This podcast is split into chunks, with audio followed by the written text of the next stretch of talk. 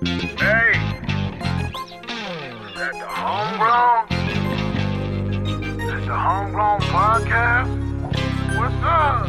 He's John Schaub, Pete Randall. Not much that these two can't handle. Your broadcast, you ramble. This homegrown our preamble. Listen closely, and you gon' see of views with the Great Lakes swing.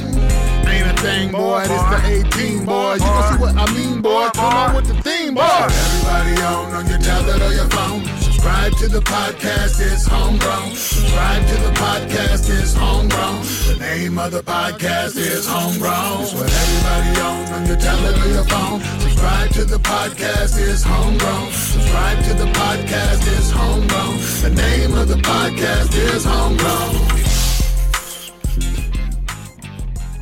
Hey everyone, welcome back to the Homegrown Podcast. Thank you for tuning back in. And if you're a first time listener, I super appreciate and we super appreciate you listening.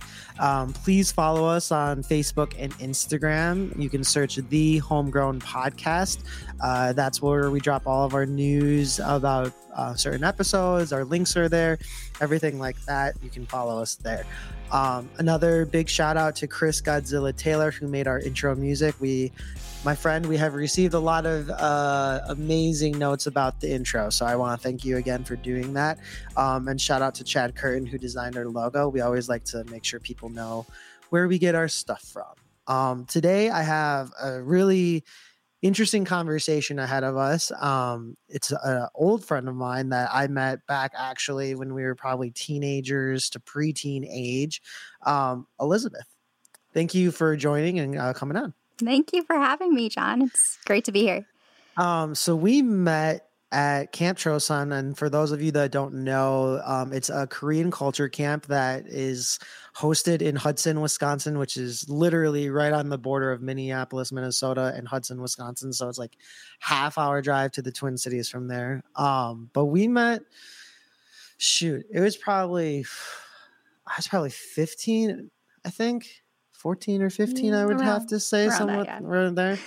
Um, so this camp is meant for families who have korean adoptee children um, for them to kind of have a week of time to participate in regular like average summer camp stuff like arts and crafts and things but it's more focused about the korean culture um, so people can learn about it.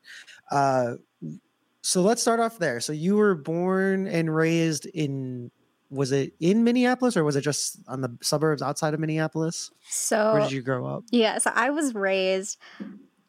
Easiest way to say it, if someone's not familiar with Minnesota, would be St. Paul, Minnesota. But I actually Okay. grew up in a suburb 15 minutes out, and it's called Mahtomedi.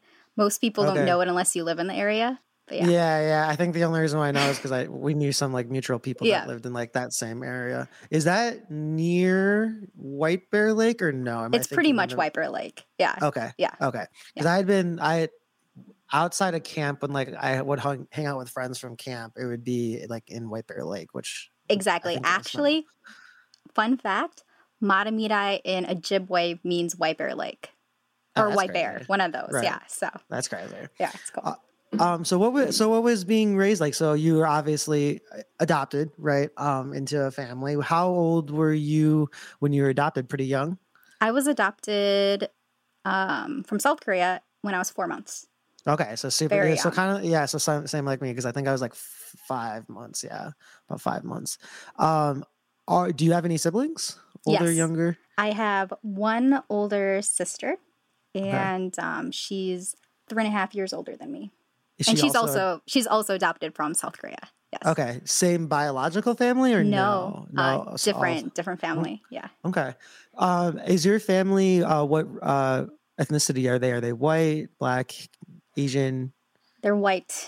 Yes. White, yeah, Yeah. whole fam is like your whole family makeup that way. I would yeah, assume. yeah. So my mom is from Minnesota, Okay. small farm town Ogema, and she's Scandinavian to a core. Okay. Like all my family relatives are blonde hair, blue eyed, you know, Amazonian people. and then my dad is uh, from New York, um, Okay. but so more Russian, Hungarian kind of background, Okay. but still Caucasian. Yeah. Yeah. Uh, Do you have a lot of family that you grew up with in Minnesota, or was it mostly just like you, your core family? Um, we would go up north to go visit my mom's side of the family because it was just a few hours away, but Sure. that would wouldn't be all the time just for holidays and just to see Yeah.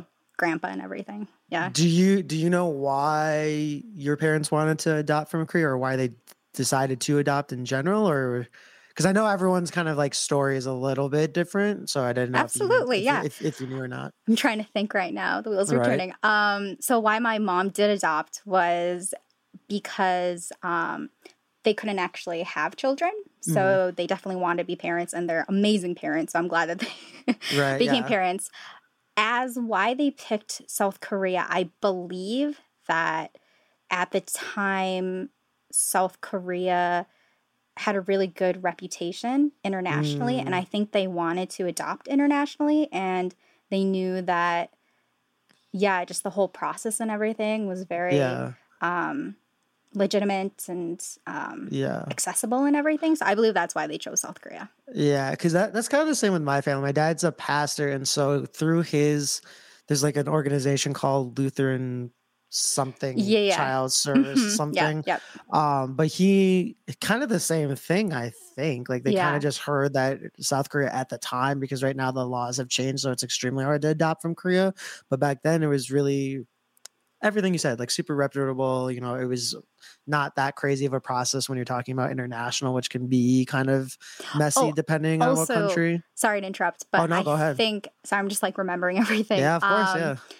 Another thing too is I know that there was a really big need for South Mm. Korean babies who needed to be adopted. So I think that was a big thing. Is that my Oh, parents interesting. were looking at where the biggest need was, and it was Okay. um, girl South Koreans. Sure. babies, Yeah. so, yeah. Yeah.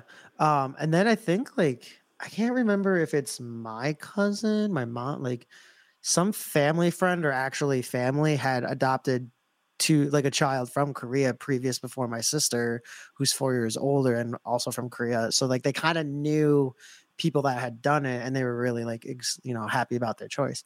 Yeah. Um so what was your what was your school like? Was it because Minnes St. Paul uh, can be relatively diverse, but I also know that there's pockets that it's really not. So what was that like? Was your school diverse or by your by your tone, I'm Uh, guessing no.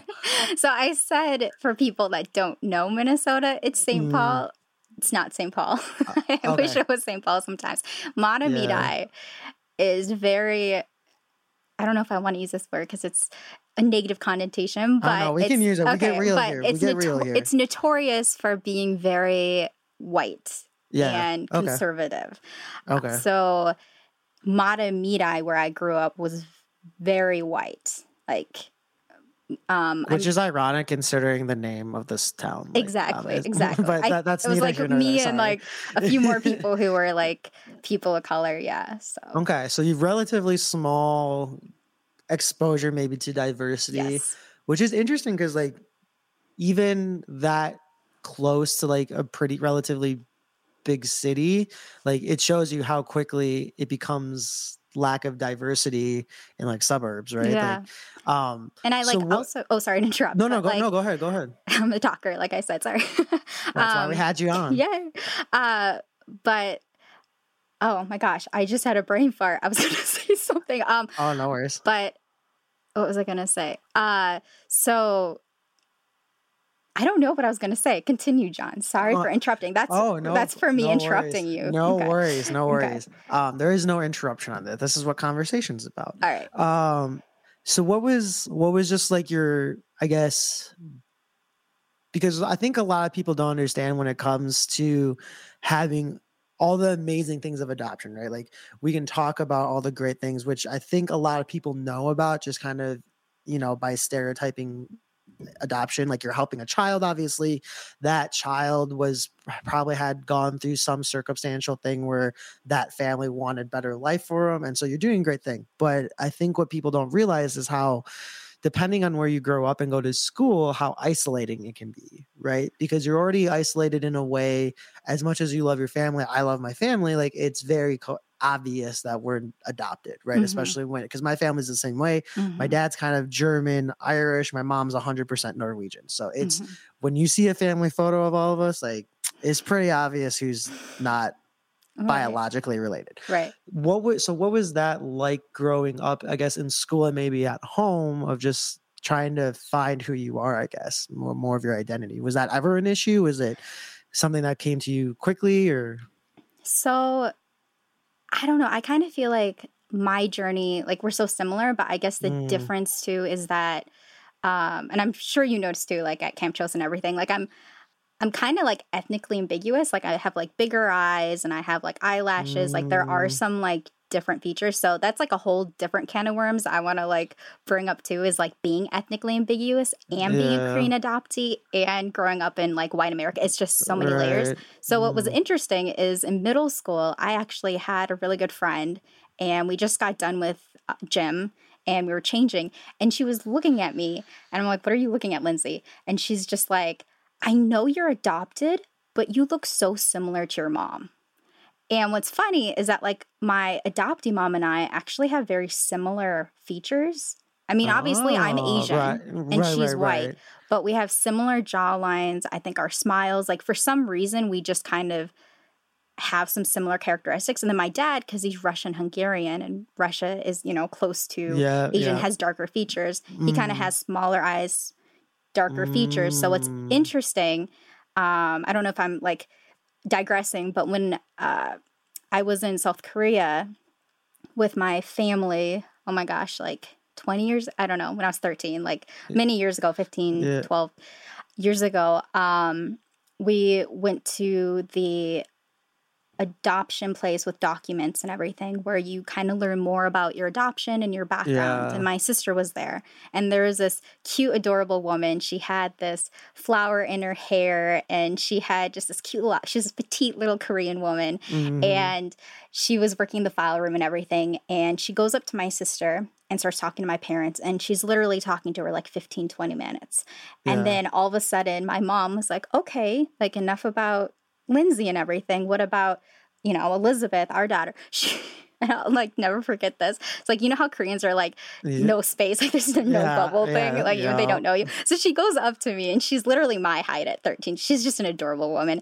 And she goes up to me, puts her hands on my face, and she looks at me, she's squinting, and she's like, uh-uh, uh-uh, you, you biological.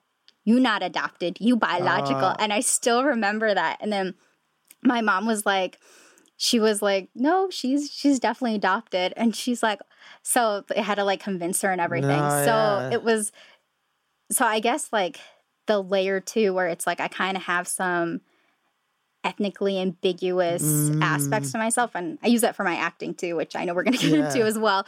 Um, which honestly adds so many different layers too, because being Sure. Korean adopted and knowing that I'm Korean and even out being living in Los Angeles, I actually had an Uber driver and I knew he was Korean because his last name was Park. And um, you know, and he looked Korean and everything. Yeah, and we were right. talking and I was sitting in the back seat and I remember him being like, So what's your ethnicity? And I'm like, I'm South Korean. I'm Korean like you. And he he's driving, but then he takes two seconds to look back and he looks in the rearview. He's like, No, you're not. He's like, No, you're not. You're lying. So I've definitely gotten that like a lot too, which kind of makes it even a more like difficult Mm. journey, I guess, for the fact that the place that like know that I'm adopted from, I still don't really look like it because you know there's always you know genetic stuff, and I don't know who my father is and stuff like that. So that was definitely just an added thing too. So, right. Was yeah. it harder? Was it harder because of that to like connect with Korean culture in a way for you? Like growing, going to Camp Chosun? Because you're right. Like knowing you back, like now looking at it, like you do look very. You may be mistaken as maybe not full Korean. Like I could see that, Yeah. especially like when we are talking about like mutual people that you and I know. Like definitely, yeah, you may stick out maybe a little bit more than like I would in a in Yeah. a group, in a group of us. and eh, you know it, I'm such an easygoing person, and I think that that's Mm. what's made me very empathetic in life, which I love now that I like am friends with everyone because of this issue. So I never change anything. But growing up, you know, I also did Chungmi too, or Jungmi Yeah, now. no, yeah. Um, so I did my want. traditional Korean dancing. Yeah. Um, and but still on the topic of you know how we look and everything, uh, or how I look and everything.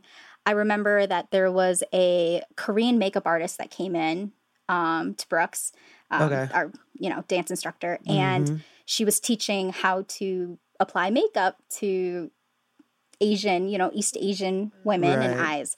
And, you know, she brought all this makeup for everyone and everything. And I remember they're joking and we were young, so I'm not like offended, but still kind of just the aspect where all the girls looked at me and they were like, oh, Elizabeth doesn't need this because she has, you know, big white people eyes or, you know, big eyes. So you can just go sit in the corner. So actually, Yeah. like, I did in the corner Yeah. because I couldn't partake. And it was, and it was fine. I mean, no, you know, we were young, we were like school age, and it it wasn't like they shunned me there. It's just I didn't really have a place. So No, but I think like what people like don't understand is like everyone has jabs. Like even you know like and Mhm. even and especially back then like you're talking right, and I wanted to fit in about- exactly. yeah, and it was yeah. a thing where it's like you know we're a dance troupe. We did a lot of stuff together, and then there was you guys always, are like a like I always equated it because like I knew a lot of you. It's like Yeah. it's like a basketball's team. where It's like Exactly. a, it's like a sports team where it's like you're gonna give each other shit. You- exactly. it doesn't necessarily come from a place of hatred, but more of a like I know maybe Elizabeth kids about this in her own life, so I'm gonna just jab her a little bit. Yeah. But it's interesting though that like as Korean adoptees, I think we all know how hard it is co- to connect to both American white culture and our own uh, Korean culture. So it's interesting that even those, again, all kid times, but still had had known like had the makeup to know about that. No pun intended with the word makeup. But you know what I mean? Yeah. Yeah. So was that just so? How how was that balance like growing and finding yourself right? Because I think as myself, like I have a hard, I've always had a hard time identifying like being comfortable of just like who I am, but I always had the like the the backling to know like well at least like when I go out like people always know I'm Korean. Like I've had Filipino, Thai, like all the all the things that make up Asia. No, like oh you're Korean, right? It's like yeah, no. So I never had, and I, sometimes I wish I did. Like I could just like oh you have white. Like I was I sometimes wish I had white eyes or quote unquote white eyes. You know what I mean? Was that was that what was just I finding yourself like then at that point? Uh, wait, can you repeat that? Sorry. what was it just like i guess finding yourself through Yeah.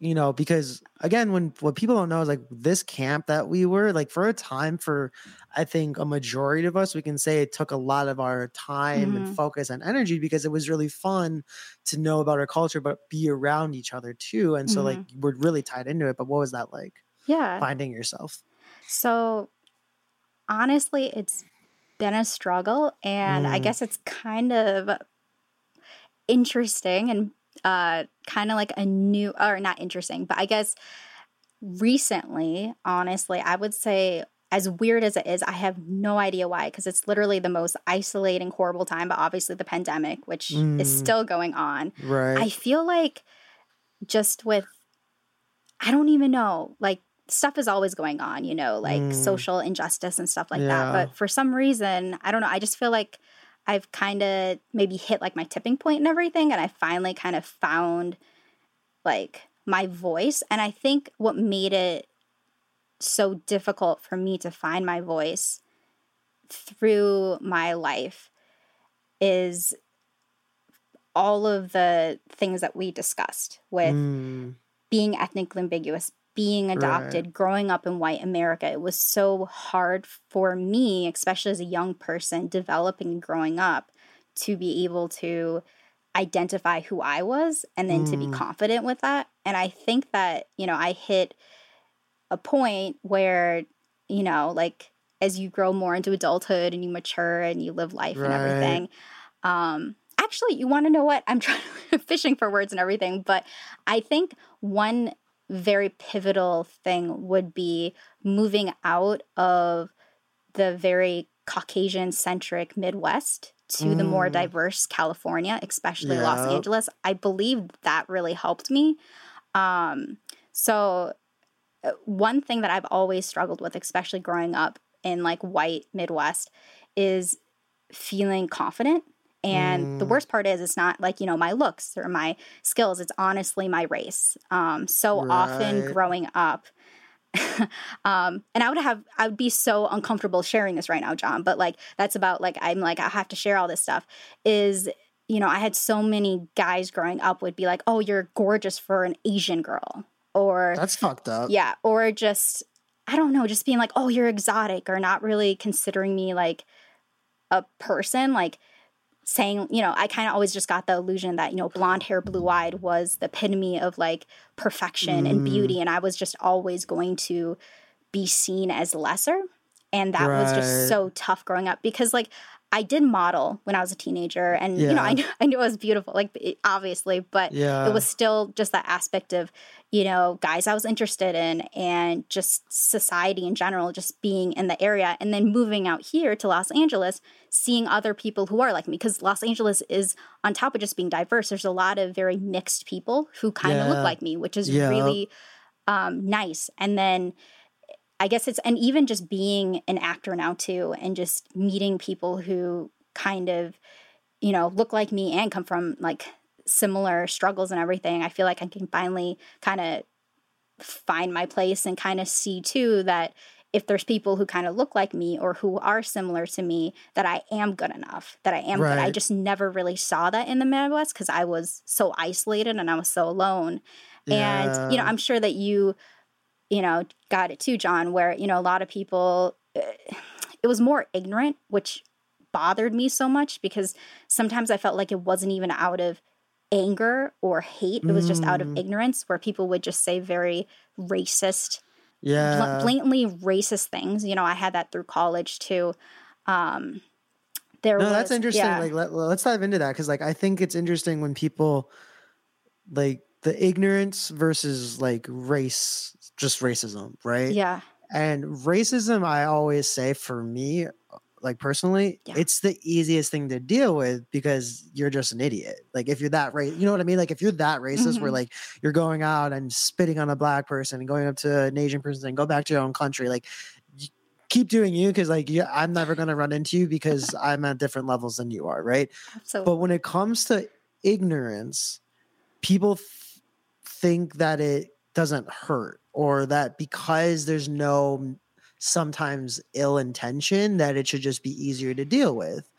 But I think that sometimes, like you said, because it doesn't come from a place of hurt, the person that gets left behind is us, right? Yes. Because we can't say, like, well, fuck so and so because they ask this question. It's like, well, we have to rub that off our shoulder in a way exactly we make it be- our burden and nah. what i'm learning too is- interesting. is that like sorry to interrupt john but like no, I just, no, i'm totally ahead. Feeling go, what you're go, saying go, is go, go. that Yeah. and i'm like totally snapping right now that no, like let's go.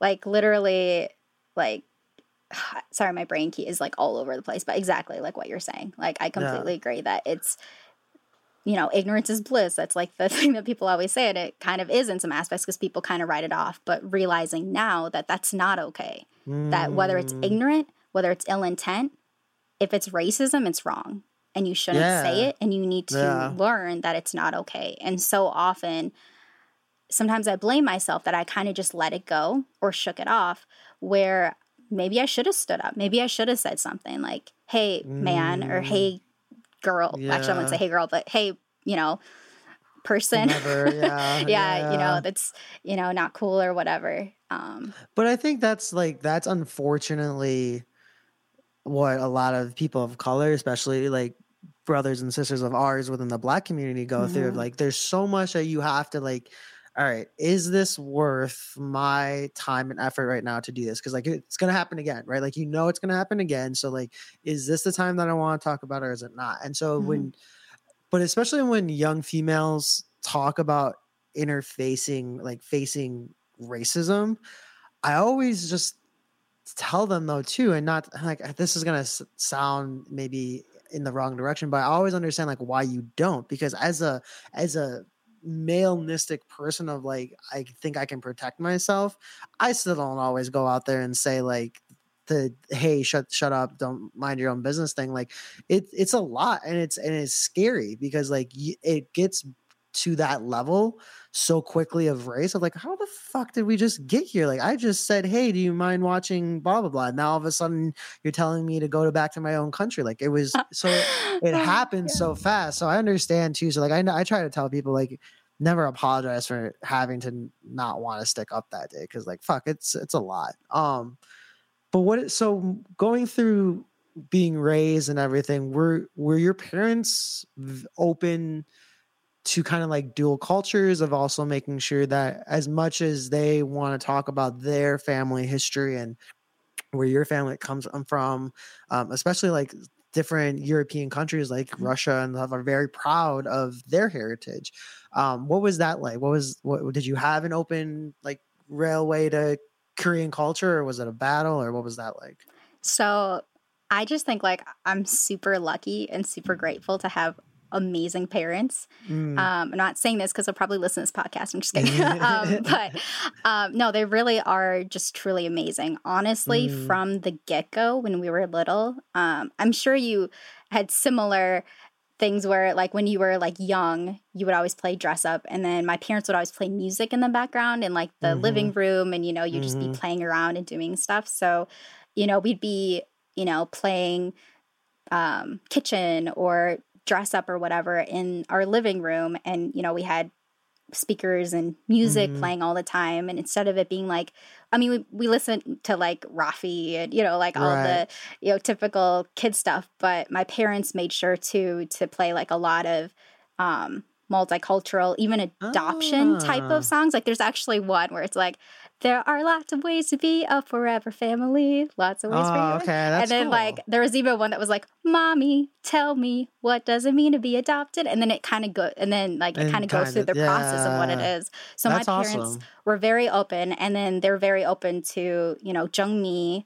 Um, you know, the mm, yeah. traditional Korean dance mm-hmm. troupe, um, super supportive, and then Camp Chosun too. Like, I'm very grateful that my parents were so open with my sister and I when it came to adoption because I know that that you know can be a really big um, issue for a yeah. lot of adoptee families um, yeah. and I'm just so grateful that they did because it's already such a struggle as is kind of as we've been talking about mm, through the podcast mm-hmm. that having at least that little bit of clarity and opportunity to learn a little bit of where you came from mm-hmm. is super important. So they were, you know, super into that. And then um, from my parents' kind of side, you're talking about. So my mom is Scandinavian Norwegian. So for years, we would actually go up, and we still do every now and again, um, but there just hasn't been snow and then COVID happened.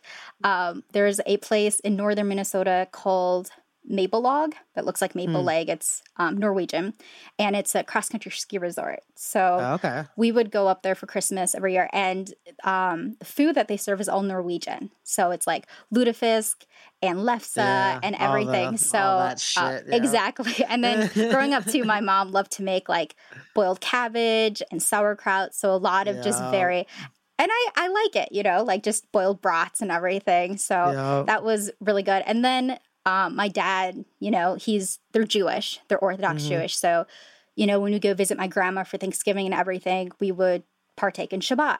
You know, okay. like yeah, not yeah. turn on lights, not touch money, you know, do any of that, and all the you know, all the mm-hmm.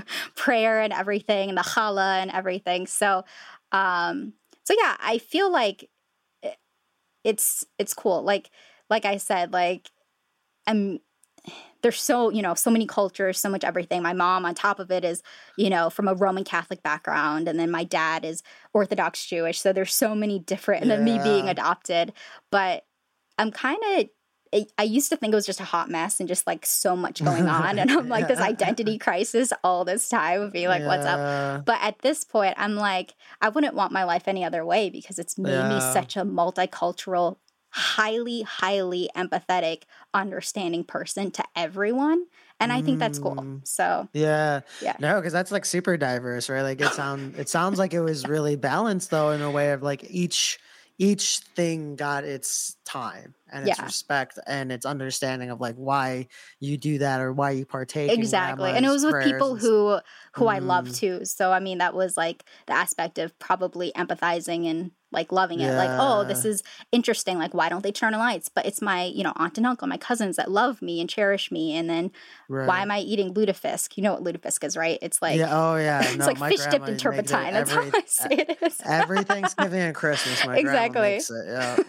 but you know it's like we would have family because it was pretty close to where my mom's side of the family is would come and i completely love all of them and everything so it's just a lot of love and i think that has helped me too to not really like judge people or prejudge people Mm, regardless and i'm mhm. grateful for that because Mhm.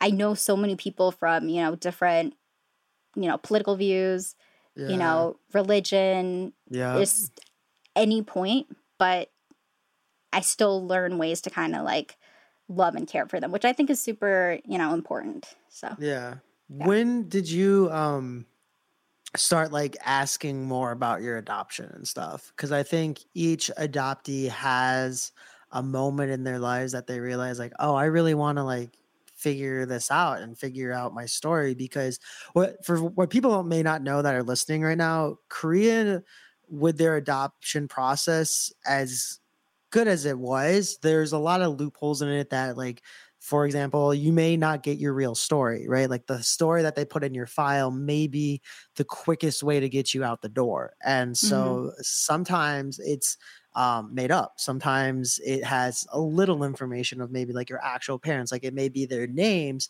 but their uh, situation may be entirely different. So just for people that are listening, um, so when when did that start? When did that journey begin? Because that's it's a big moment for every adoptee because i think for the parents it's the first time that they're being asked f- these questions but with intention right? Like we're going on and making sure we ask like well why did like how did this happen? How did you blah blah blah. When did that how did that all fold out for you Whew, all right, ready for another monologue? I'm yeah, just kidding. let's get- no let's get into it Like, Um, this is again this is why i wanted you on because i know that we great, can dive deep great. Yeah, so let's get into it. chatty it Cathy. Yeah. let's do it Um, so I was really lucky. So obviously growing up, the biggest puzzle piece for any adoptee anywhere, domestically, internationally, is who the heck are my parents? right Where did I come from? I mean, especially as a kid, is just, you know, obviously I know I'm adopted. Where, you know, who are my parents? And just even if it's that superficial aspect of like, who's my actual mom and dad, which is so stupid now because obviously our actual parents are adoptive parents. But right um, you know, like at the time of thinking that. So I kind of grew up as a kid, you know, wondering that. But I was super lucky that when I when I was 13, my parents surprised my sister and I with a trip through our adoption agency, um, Children's Home, uh, which is the other one from Lutheran. Um, all right all right and uh, we did this two week trip to South Korea. My grandma came along, which was super cool. And uh, we made a whole ordeal of it. Um, I remember our house was under renovation, so it was nice to like get out of there. And my parents actually ordered a limo to pick us up from our house to go to the That's airport. cool. Like it, just this whole ordeal, right? Because it's Yeah, like a big deal. Yeah, it's a huge thing. Yeah. So, and um, beforehand too, um, my parents put in a request to find our birth families, Mm-hmm. and we were able to find both, which is amazing. Not necessarily Yeah. for me because I was a bit younger, but my sister, because you know, as you get older, it's harder to kind of sometimes find that stuff. So it's amazing Right. that they were able to. Not saying she's like old, but you know, like just you No, know, for the record, you know, Yeah. records and everything. Um, so that was like another thing, like, oh, we're gonna meet our birth family. So get to Mhm. Korea and I meet my birth family. So I meet my mom. Okay, well, let's let's pause though, though Oh. because this. That, no, I love this. Oh, We'll- okay. we'll, go into the story, but what I wanted to let people know is this is like now that we're because I'll share my story too. Um, but now that we're removed, it doesn't seem as emotional. Um, right? Yeah. But I think when you're live in the moment, people need to understand. Like, for you, you said you were 13. 13 years old. So for 13 years, you were being asked, "Hey, where are you from? Hey, is that your grandma and grandpa? And like, who's your mom? Who's your dad?" So every not every day, but I mean, it seems sometimes like every day, you're being asked about this piece of life that's yours that you have no idea how to answer it because you just don't know. You have no records, you have no trail, nothing. We are we predate quick internet, so like we didn't have Facebook just to jump on and be like, "Hey, I'm looking for," because that there's been a lot of cool, amazing stories of people using social media. We didn't have that. Absolutely. So okay, so continue. But I just wanted to point that out. Like, I love it. this is a really big thing for every adoptee because every day you're playing this game in your head and then all of a sudden like okay it's two hours till you meet your mom. It's one hour it's half an hour it's 15 minutes. Oh, oh they're late. What's going you know so continue though. What was so you get to korea you're you're there with your family you're about to meet. What's what's racing through your head? What's that moment like? So we're in our hotel room, and um, so my father passed away, and then I'll like explain some like conspiracy theories too. So I'm yeah. not a conspiracy theorist, but like definitely when it comes to my adoption, I have conspiracy hey I, theories. I dabble i dabble just Okay. enough so like I mean, I, you know, it's totally feasible. Yeah. Um, so, anyways, just through meeting my family, um, met them at my parents' hotel room, and honestly, like I was 13. In some ways, I kind of wish I was a little bit older because even though you are a teenager and you're a Mhm. functioning human, I don't think that I fully grasped like the extent of how important it was. I guess yeah I knew it was important, but I guess I kind of just like played it off a little bit. So I was like nervous and excited, but I wasn't like thinking too much of it. Mm. Um, so I remember when they arrived, um, honestly, just it was like weird. Like it was just such a surreal Yeah, moment, right? Like you're just like you're like, where am I? Am I in a different universe? And um, I remember they brought some like a huge uh bin pretty much of like Korean desserts and stuff, like, you know, all the cute little your biological family biological family, Okay. yes. And um yeah, they walked in and um just put it on like the the counter in the um in the hotel and then they walked over and so I have um my birth mother and then Mm-hmm. I I have six sisters and one brother. So Jeez. huge family, right? And What did your file say? Did your file ever tell you you had siblings or anything? Yes. So Okay, this is this is what what my file said. So the the interesting part, um, which you know, as I live more life, I'm like, oh, it's you know, there are some families like this. So the interesting Mm. part is that I am like undoubtedly so much younger than all of them. So my brother would have been the baby in the family, and he was 11 and a half years older than me, and he was the baby in the family. So yeah, she was about um, like 23, 24 ish at the time. Yeah. So and then you're and then yeah. the rest of them, the rest six of them were much older than him. Oh, So okay. it was um on top of just, you know, having a lot of siblings, just such a Mm. weird age gap. Like I was just Yeah. like way over here. Um, which I'll bring up my conspiracy theories too in a bit. Um, but um, meeting them, I remember my birth mother like was holding my hands, you know, all my sisters like hugged me, but it was just so, like your, so your whole family came. So it was not minus just. my brother he was in college at the time so he couldn't make it and for Holy shit, some, that's crazy. right and for some reason they said they didn't want to tell him because they didn't want to Mm. throw half his studies but then it makes me think too i don't know if they ever told him that he had a baby sister i mean it's kind of the thing is think you're you know think about when you're back in college you know he was actually a track and field star so he was going to school for a javelin and Yeah. you know and then all of a sudden oh by the way you have Yeah. a baby sister a Yeah. long lost sister who lives in And- and america yeah, who's here now? yeah who's, yeah no gonna- big we're- deal and we're yeah gonna- don't don't worry about it. Um, That's crazy. yeah. So you, that's insane. I didn't. I don't know why I didn't put it two and two together that your sisters were there too. yeah but yeah all of them that's Um, crazy. actually in the hotel room only Mm. Five of them could come and then Okay. the other two so then my um, sisters uh, we had a translator because obviously i don't speak Yeah, korean and they speak english right. and they were so intent um, in having me come with them to um, to just like walk around and open market with them like later like you know a couple yeah, hours yeah. from now and the funniest thing is i remember my adopting mother my mother right? I Yeah, would say, but yeah. just to clarify the difference. Yeah. um i remember she like my mom starts crying right so my adoptive mother and like so they leave this is after they leave and or not leave no no i don't whatever you know uh but i remember she started crying and i was like i was like why are you crying and she was just like and i was not expecting this because you know my parents are very confident and you know very like stable people. But she was crying and she's like i don't want you to go with them. And i'm like why? She's like i'm worried that they want to take you back. And i was thinking what?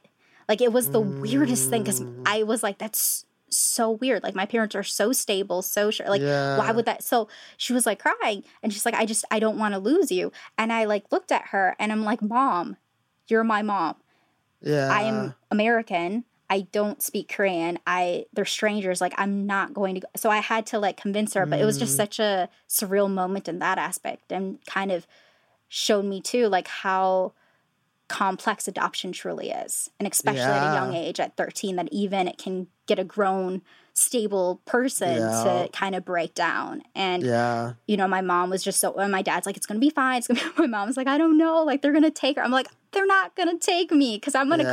come. And I remember like actually joking, be like, mom, they're not gonna take me because I'm not gonna let them. Like I will right, find my right. way back here. Like this is my home. I'm coming home Right. with you.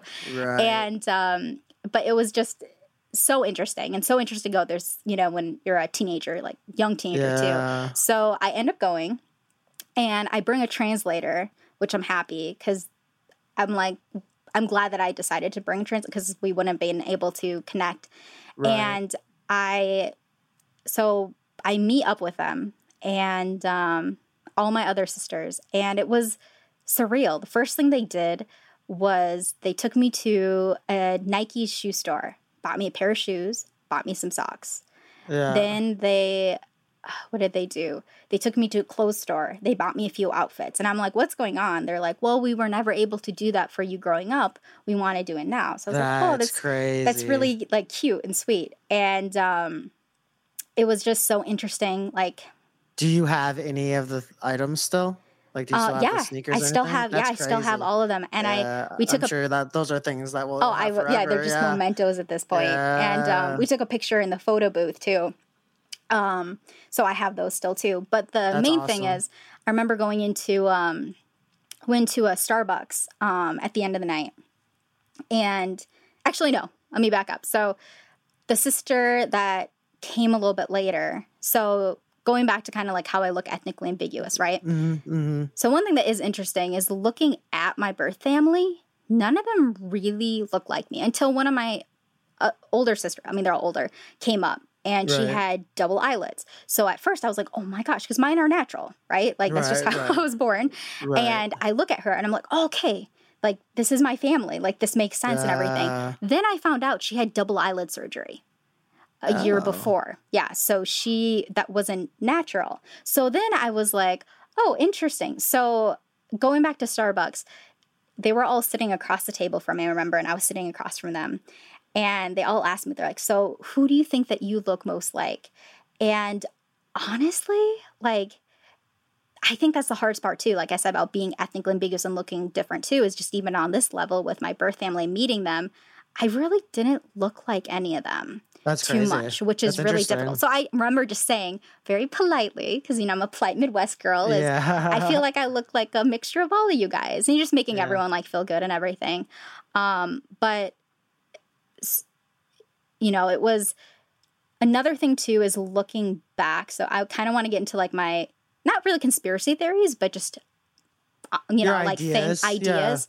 So one thing that it never really like made too much sense. It didn't dawn on me. So when I left, you know, the open mall with them and hanging out Yeah. with them, you know, my mother and all my other other sisters went away. Um, they left, but then one of my older sisters didn't leave, and Mm-hmm. she was crying.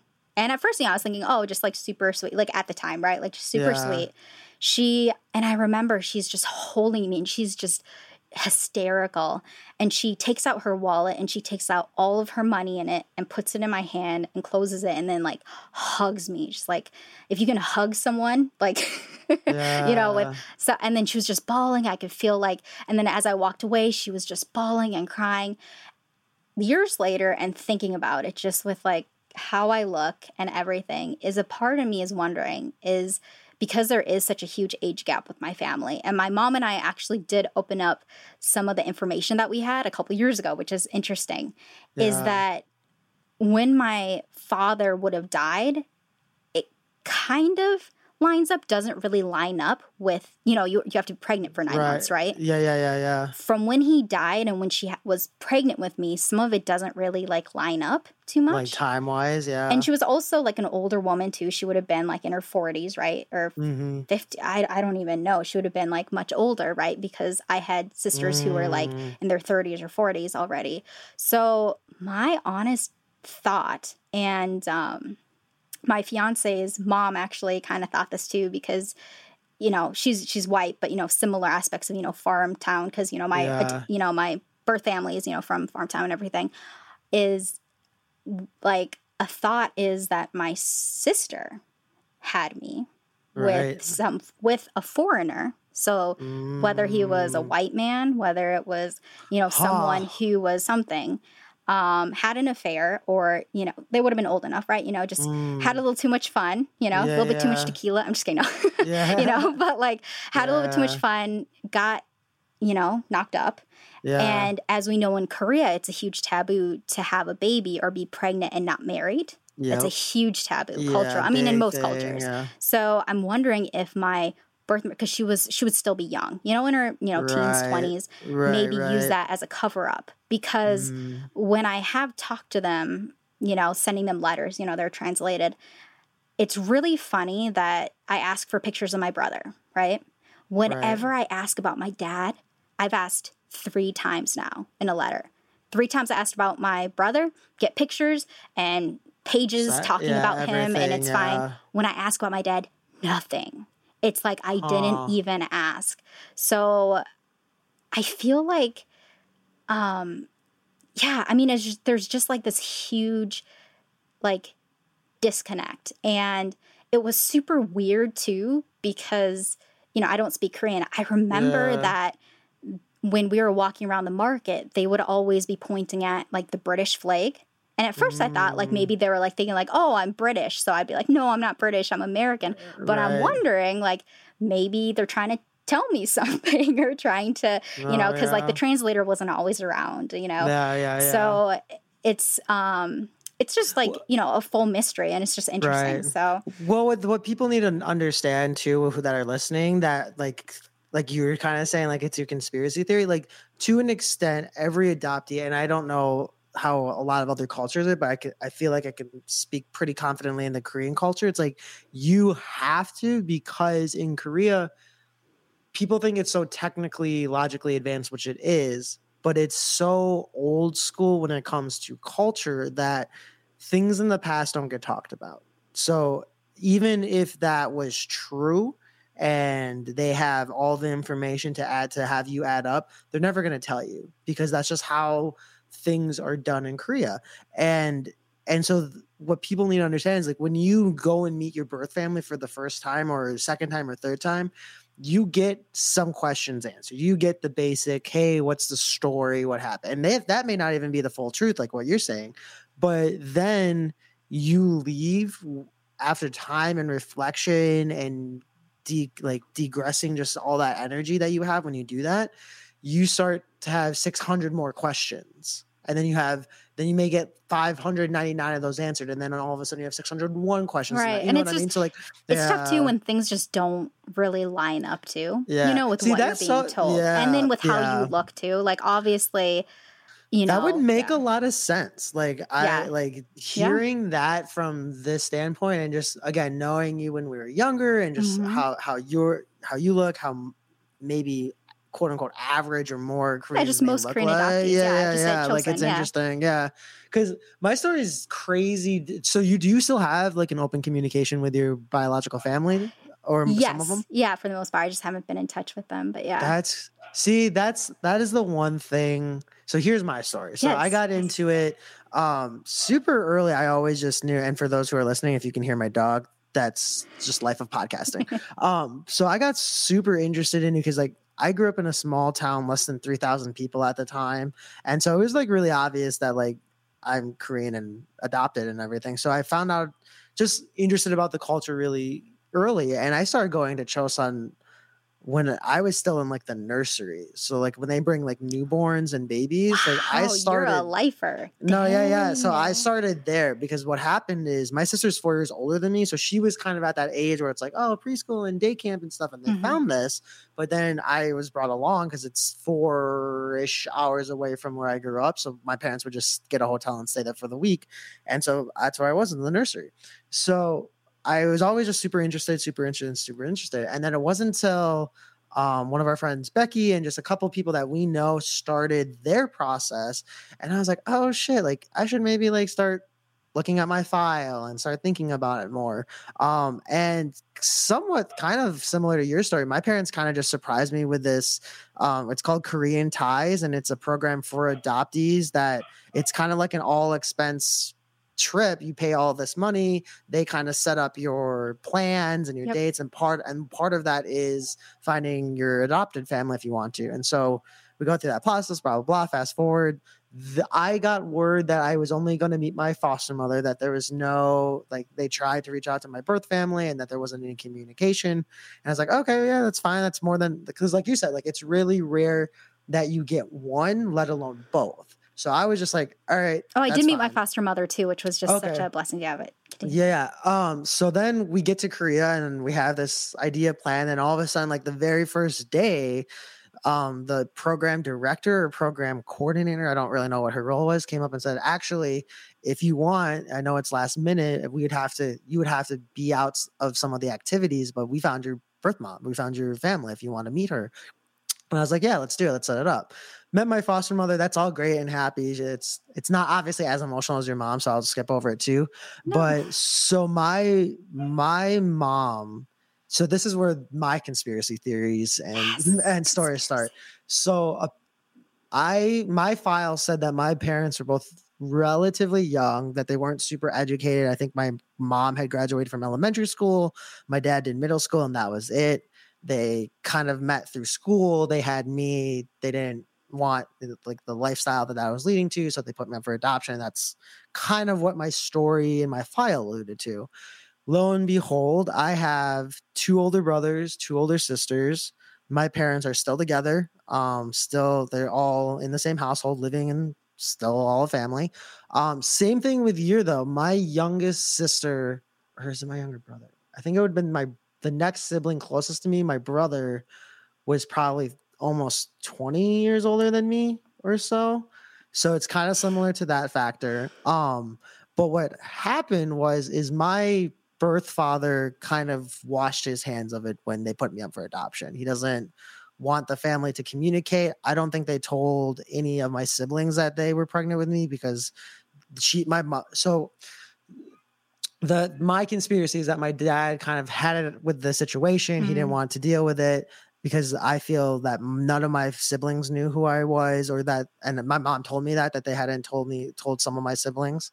Um and then what happened was my grandmother on my father's side I want to say got sick around the same time I was going to be born.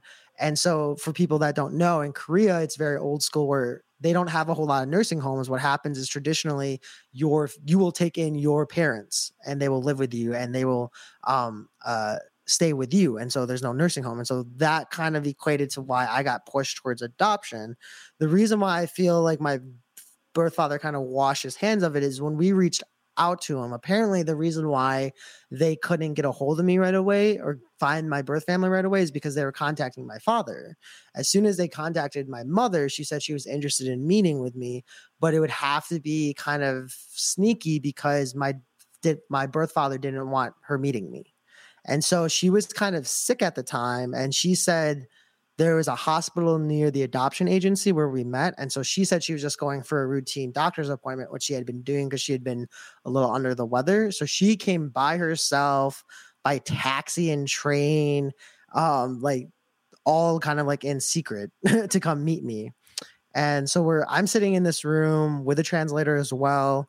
Um, and I think like she was I think they were like the program per liaison who works for the program that I was on in the adoption agency. And all of a sudden, like we were in this back room, window was, or the door was kind of slid shut, but I just felt this weird energy shift outside the room.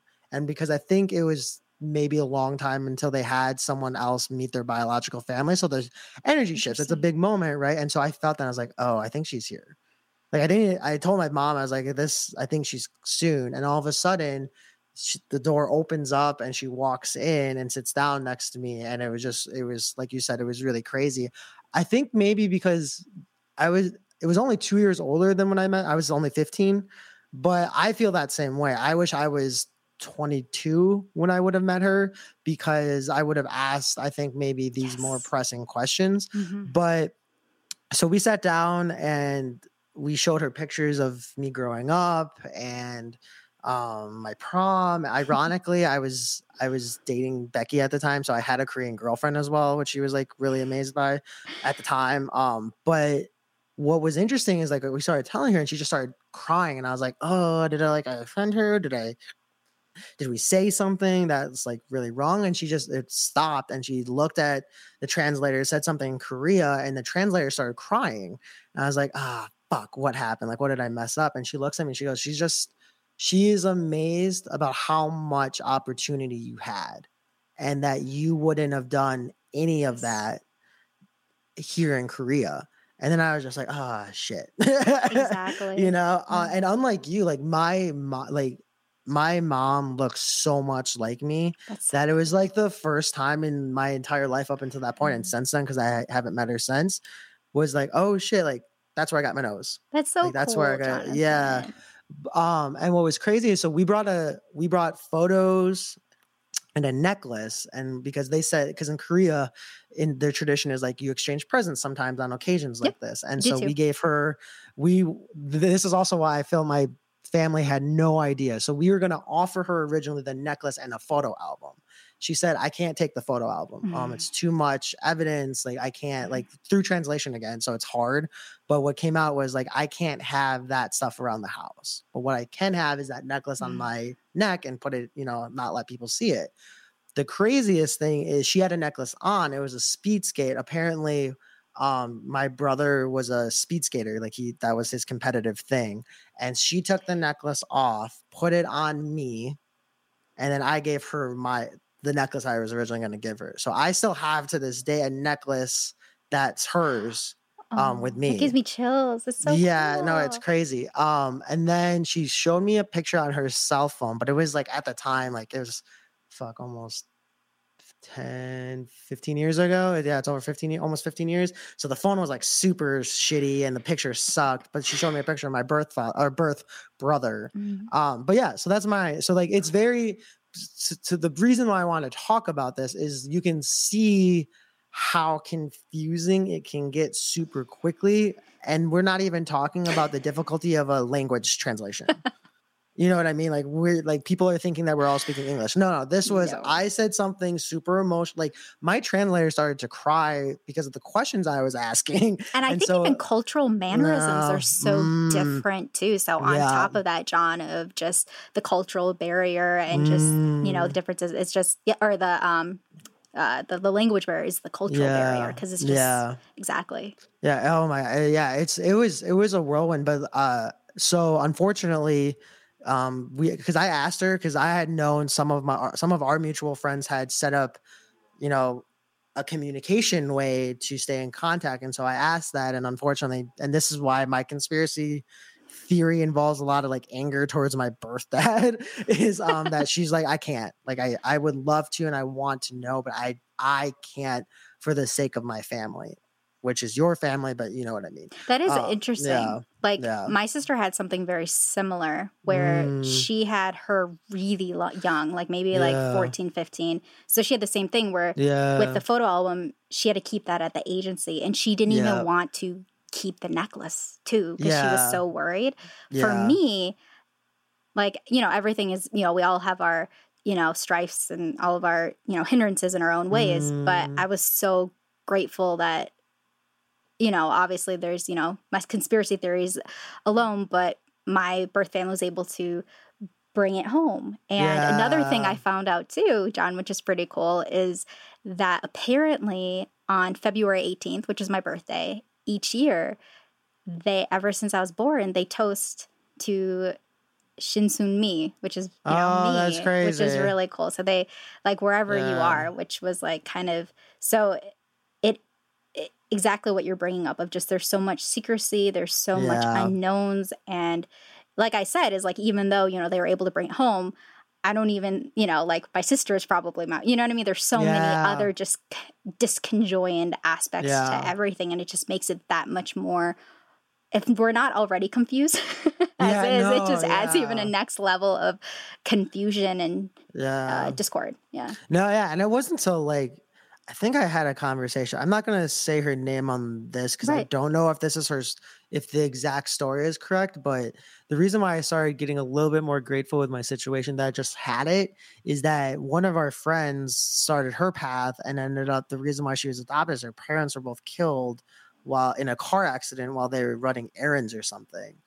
And so like I couldn't imagine going and again i don't know if verbatim that's what the Right. story I, i'll put that on wax I, i'm not 100% accurate but i damn sure that's what she said and um so yeah so it wasn't until then or something of that situation of like okay like i may not have what you may have of what you just told me or even like my sister had just met her uh biological mom i think three years ago four years ago and they have a texting communication they she Wow. can't she had i don't know if she has told her new family because she had moved on she had her her birth mother found a new family yada yada yada yada so she has half siblings um but she at least has that communication and i was super jealous when she told me because for the longest time like i was the one obsessed with korean culture trying to look into it more and she was like kind of running away from it and then this happened but it was just the reason why I bring it up is like every situation that we know from all of our adoptee friends is so different. Mhm. And that's the that's the thing about adoption I wanted to talk about is like people think it's just like oh you fill out a questionnaire you may do a background check and then you're on a it's like but there's so much identity that cannot be explained until you go through it because I have I have friends looking into adoption now and so I have a lot of people Same. asking me yeah and so I tell them like it's great it's amazing like I I would have nothing if I wasn't adopted I wouldn't have anything I know familiar to my world now but the weight that I carry along with that is also something parents need to be aware of when they go adopt is like you can't just put you can't put us in the same sweater in a family picture and think that that's how you do it and even right? John, you know, like you know, maybe move Yeah. to Los Angeles, maybe move Mhm. somewhere that's diverse so Yeah. that your child won't I actually joked around with my dad a couple years ago, you know, we're, I'm adult, you know, I'm an adult now, we're all adults. yeah, And I'm just like, I love you, dad. You know, I love you, mom. I love growing up here and everything. I'm like, seriously, because you like like it's Mahtomedi, right? And he's like, Yeah. you know, and he's just such a jokester, but he's just like, you know, when we're going through the adoption process, you know, like we just want to make sure that we lived in the whitest part of America to raise you as a Korean adoptee. But so that would probably No, I be did. another I did the same shit. I was like, "Yo, how like, did you guys exactly. stop here and say, you know what would be really fun? Having two kids of color in in the entire- whitest part of the nation. whitest part, yeah. exactly. But and, and it was I, and the thing that came from my parents' conversation about that is like one, it was totally different. It was the '90s, so it was really you know it was the '80s and '90s, so it was a little different as far as like what people thought of that. But I I don't like I've talked to people that are in really diverse high schools and stuff, and I don't know if I would be as passionate about like social justice and stuff if I was raised in that environment because it's so e- what I'm finding through my podcast episodes is this people that stayed in their communities let it be by segregation or by choice they didn't really experience that isolation. Like I have a friend who is raised born and raised in Milwaukee in a very black community all black community. Um the reason why the black community is there, you can argue on reasoning of segregation, whatever. We won't get into that, but mostly all black friends, all black teachers, like so they didn't feel necessarily that isolation that like mm-hmm. maybe you and I felt like, okay, so not only do I have to figure out this whole Korean thing that's on this side and very confusing? I have to navigate through like I'm white, Absolutely. Which leads us into like maybe this bigger conversation of what's so so now that we know a little bit about you and your viewpoints and stuff, let's get into like more current events. What was as someone part of the Asian community, obviously, what happened when you heard about Atlanta? Um, what was that like? For me, it was maybe the the kick in the ass I personally needed to understand I need to connect more with my Asian American history than I do because I don't I don't know shit about it. And I'm reading and watching documentaries that I'm learning so much American Asian American history that I didn't know before that when that happened it was like, oh, okay, I need to I need to change my game. I Mhm. can't just be a proponent of um, Black American history and Black Lives Matter and stuff like that. I I stand toe to toe with everyone over there, but Right. there was but it showed me like, hey, there may be a pocket of people that you need to connect better with. yeah. And then on top of that, because what because what we were talking about pre-podcast, someone that you and I know, and I was with them, we're down at a protest. We were at a Black Lives Matter protest. We saw everything that happened, and that moved it towards again, like, hey, this time it was an Asian person though. Like that Mhm. could have been you. That could have Yeah. been your sister. That could have been your old friends from camp. And so it automatically forced me to start thinking of the problem more closer to maybe people that we look like versus Yeah. just just a bystander of like understanding that it happens at an extraordinary rate in the black community. It made me look like, oh shit, this has been going on in the Asian community far before COVID, far before Trump, far before whatever, and and stuff. So what? So that was kind of that. That was what was happening to me. What was it going through your mind? Because you were in the Midwest when this. Because I, I think I was. We just had gotten back into Wisconsin, yeah. so I was. Uh, so were you in? Were you in Los Angeles or were you back in back in? I believe I was in Minnesota just because of the Yeah. pandemic and life Yeah. and, you know, being Yeah. home and everything. But obviously, you know, location doesn't really matter too much. I actually remember like the, f- I don't look at the news too much because I like to be happy. Mhm, um, but mhm. I was streaming Hulu right now. So I'm watching a bunch of shows on that. And yeah. I watch a lot of um, 2020. Okay, Um, yeah. I'm addicted. All the murder stuff and everything. But anyways, um, I remember that there was something about Atlanta, and I was hearing about it, and I watched because it was a Mm. new episode. It was like a you know like brand new one that they just posted urgently. So I Yeah. watched it, and I was like, oh my goodness! And it gave like such good insight into what was going on. And I bring up the 2020 because there was a Asian basketball player who honestly like conveyed it very similar to how I would. So I found it like Mm. but he so he's a NBA Asian, Jeremy Lin. I think. Yeah, I don't know. Yeah. One of the very few. And I'm a big basketball fan, so that's Nice, also perfect. I know reason why I know. nothing, So it's it's like my Asian proudness mixed in with my obsession with basketball. So yeah, it was probably him. Yes, I, that sounds very. Yeah, I think it was him. And they interviewed him about what was going on with Mm. everything, and he was kind of talking about how, you know, for so long, how people or how he felt like the best way to, uh, the best way to support the Asian community was to be quiet.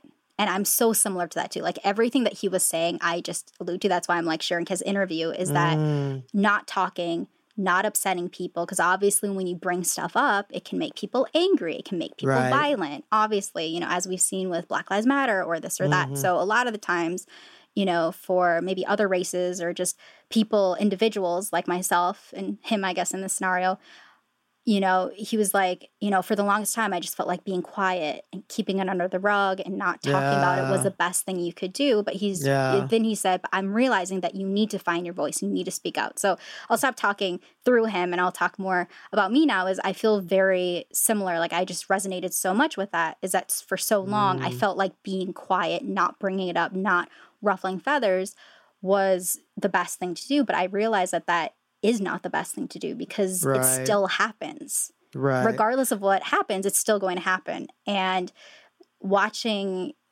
you know the tra- tragedy of what happened in Atlanta and just what has been going on through our nation too with you know Asian hate and all this stuff too is Mhm. just appalling and Yeah. it boils my blood like it honestly you know like I said like you know with Black Lives Matter with you know anything like it boils my blood but because it is so close to home and Right. you know it is you know our you know racial community and everything it's just like some next level like oh my gosh like i can't believe that people are actually doing this or have feel like they have the initiative to be able to do this and i remember that they were interviewing some of the victims families and i Mm. just felt so bad for them because they were just like honestly like the most innocent looking people honestly Yeah. that really should not have had anything not saying not saying people have it common because that's not the way it is, but literally like no one does, right? But like just the most innocent people that really right, like just you should could line up a hundred people and say, exactly like ten least people exactly get least shot. Yeah, yeah, likely, yeah. you know, to have Yep. something happen to them and their mother or their family. Yeah, Um,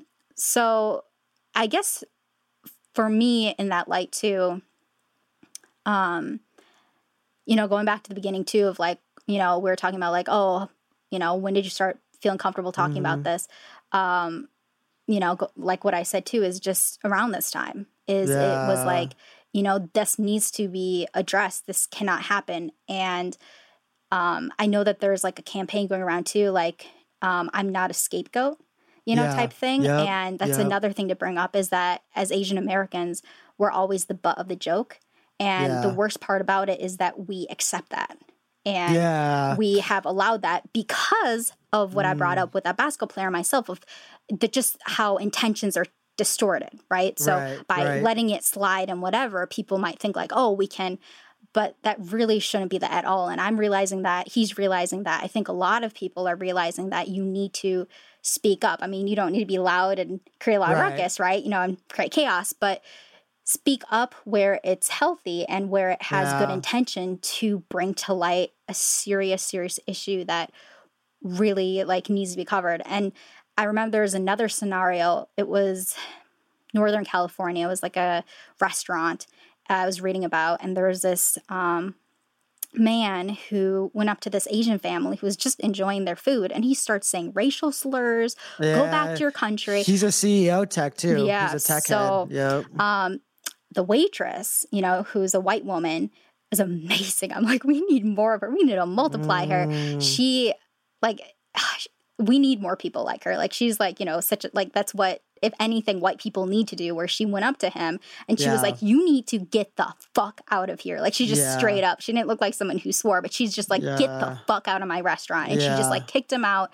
And i'm like yeah you know thinking like Well, reading no, the yeah. article and she was just like there's no place for hate here Yeah. and it's it, it goes to show you know she's a sweet person but it shows too that like you you can speak up right Mhm. she wasn't you know like causing a ruckus she's not deemed as a horrible person but i think she's deemed as a hero right right. so it's this other aspect too being like oh okay i can speak up and if anything it's good to speak up yeah. so that's i guess just overall what what i've learned through through all of this like horrible you know stuff that has Mm-hmm. been coming to light in the media and everything Well, I think like, and this is just my opinion, and I don't know if you will agree, but I think Asian community people, it's really hard to find that voice because of lack of education of Asian American history, right? Like, I think you get taught all the European stuff, the Columbus Mhm. bullshit, the things, all the, all that, all that nonsense. And then you do have in some schools, depending on the diversity, a chunk of Black history. Just again, just very Mhm. little, like maybe thirty days of it in February, twenty eight mostly.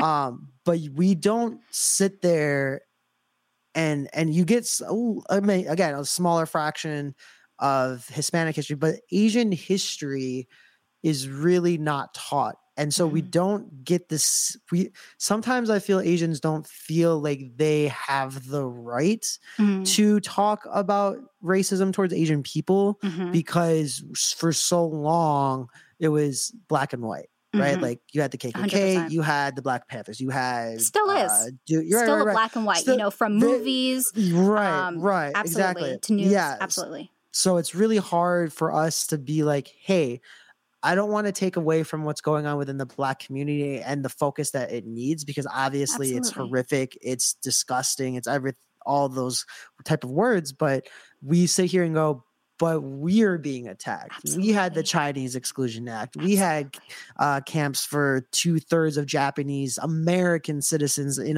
on American soil. We had to put up with this. We built the railroad systems, so there was these things that we weren't talked about. But now that I'm watching it, it's like, well, fuck, you did the same thing to us. It may not have been publicized, and maybe not Mhm. always to the extent of how Black people have it within America and American history, but it's still pretty fucking. Well, no, it's very similar. you I mean, the It's 2020 similar. brought that up too. Ah. And I was going to touch, I love how you brought that up. And I completely agree with what you're saying is that, you know, black people were brought over for being slaves. Yeah. The Japanese were as well for the Yeah, railroad and Chinese, yeah, and yeah. the Chinese. So, Yeah. And and the thing that I always, and the thing I've been saying a lot lately on the last couple podcasts is like I would understand if we're talking about this foreign entity's history, but we're talking about American history. We're talking about Mhm. stuff that by our citizenship we should probably know because you know what I mean. Like exactly. if- But we're like- adopted, John. I'm just Yeah, exactly, exactly.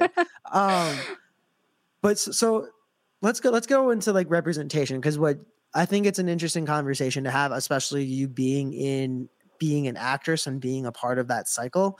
Um obviously asian media and asian celebrities are very low. We have according to some studies and this was probably now the article is probably two to four years old so i don't know if it's changed but it was less than 2% of all media representation were asian.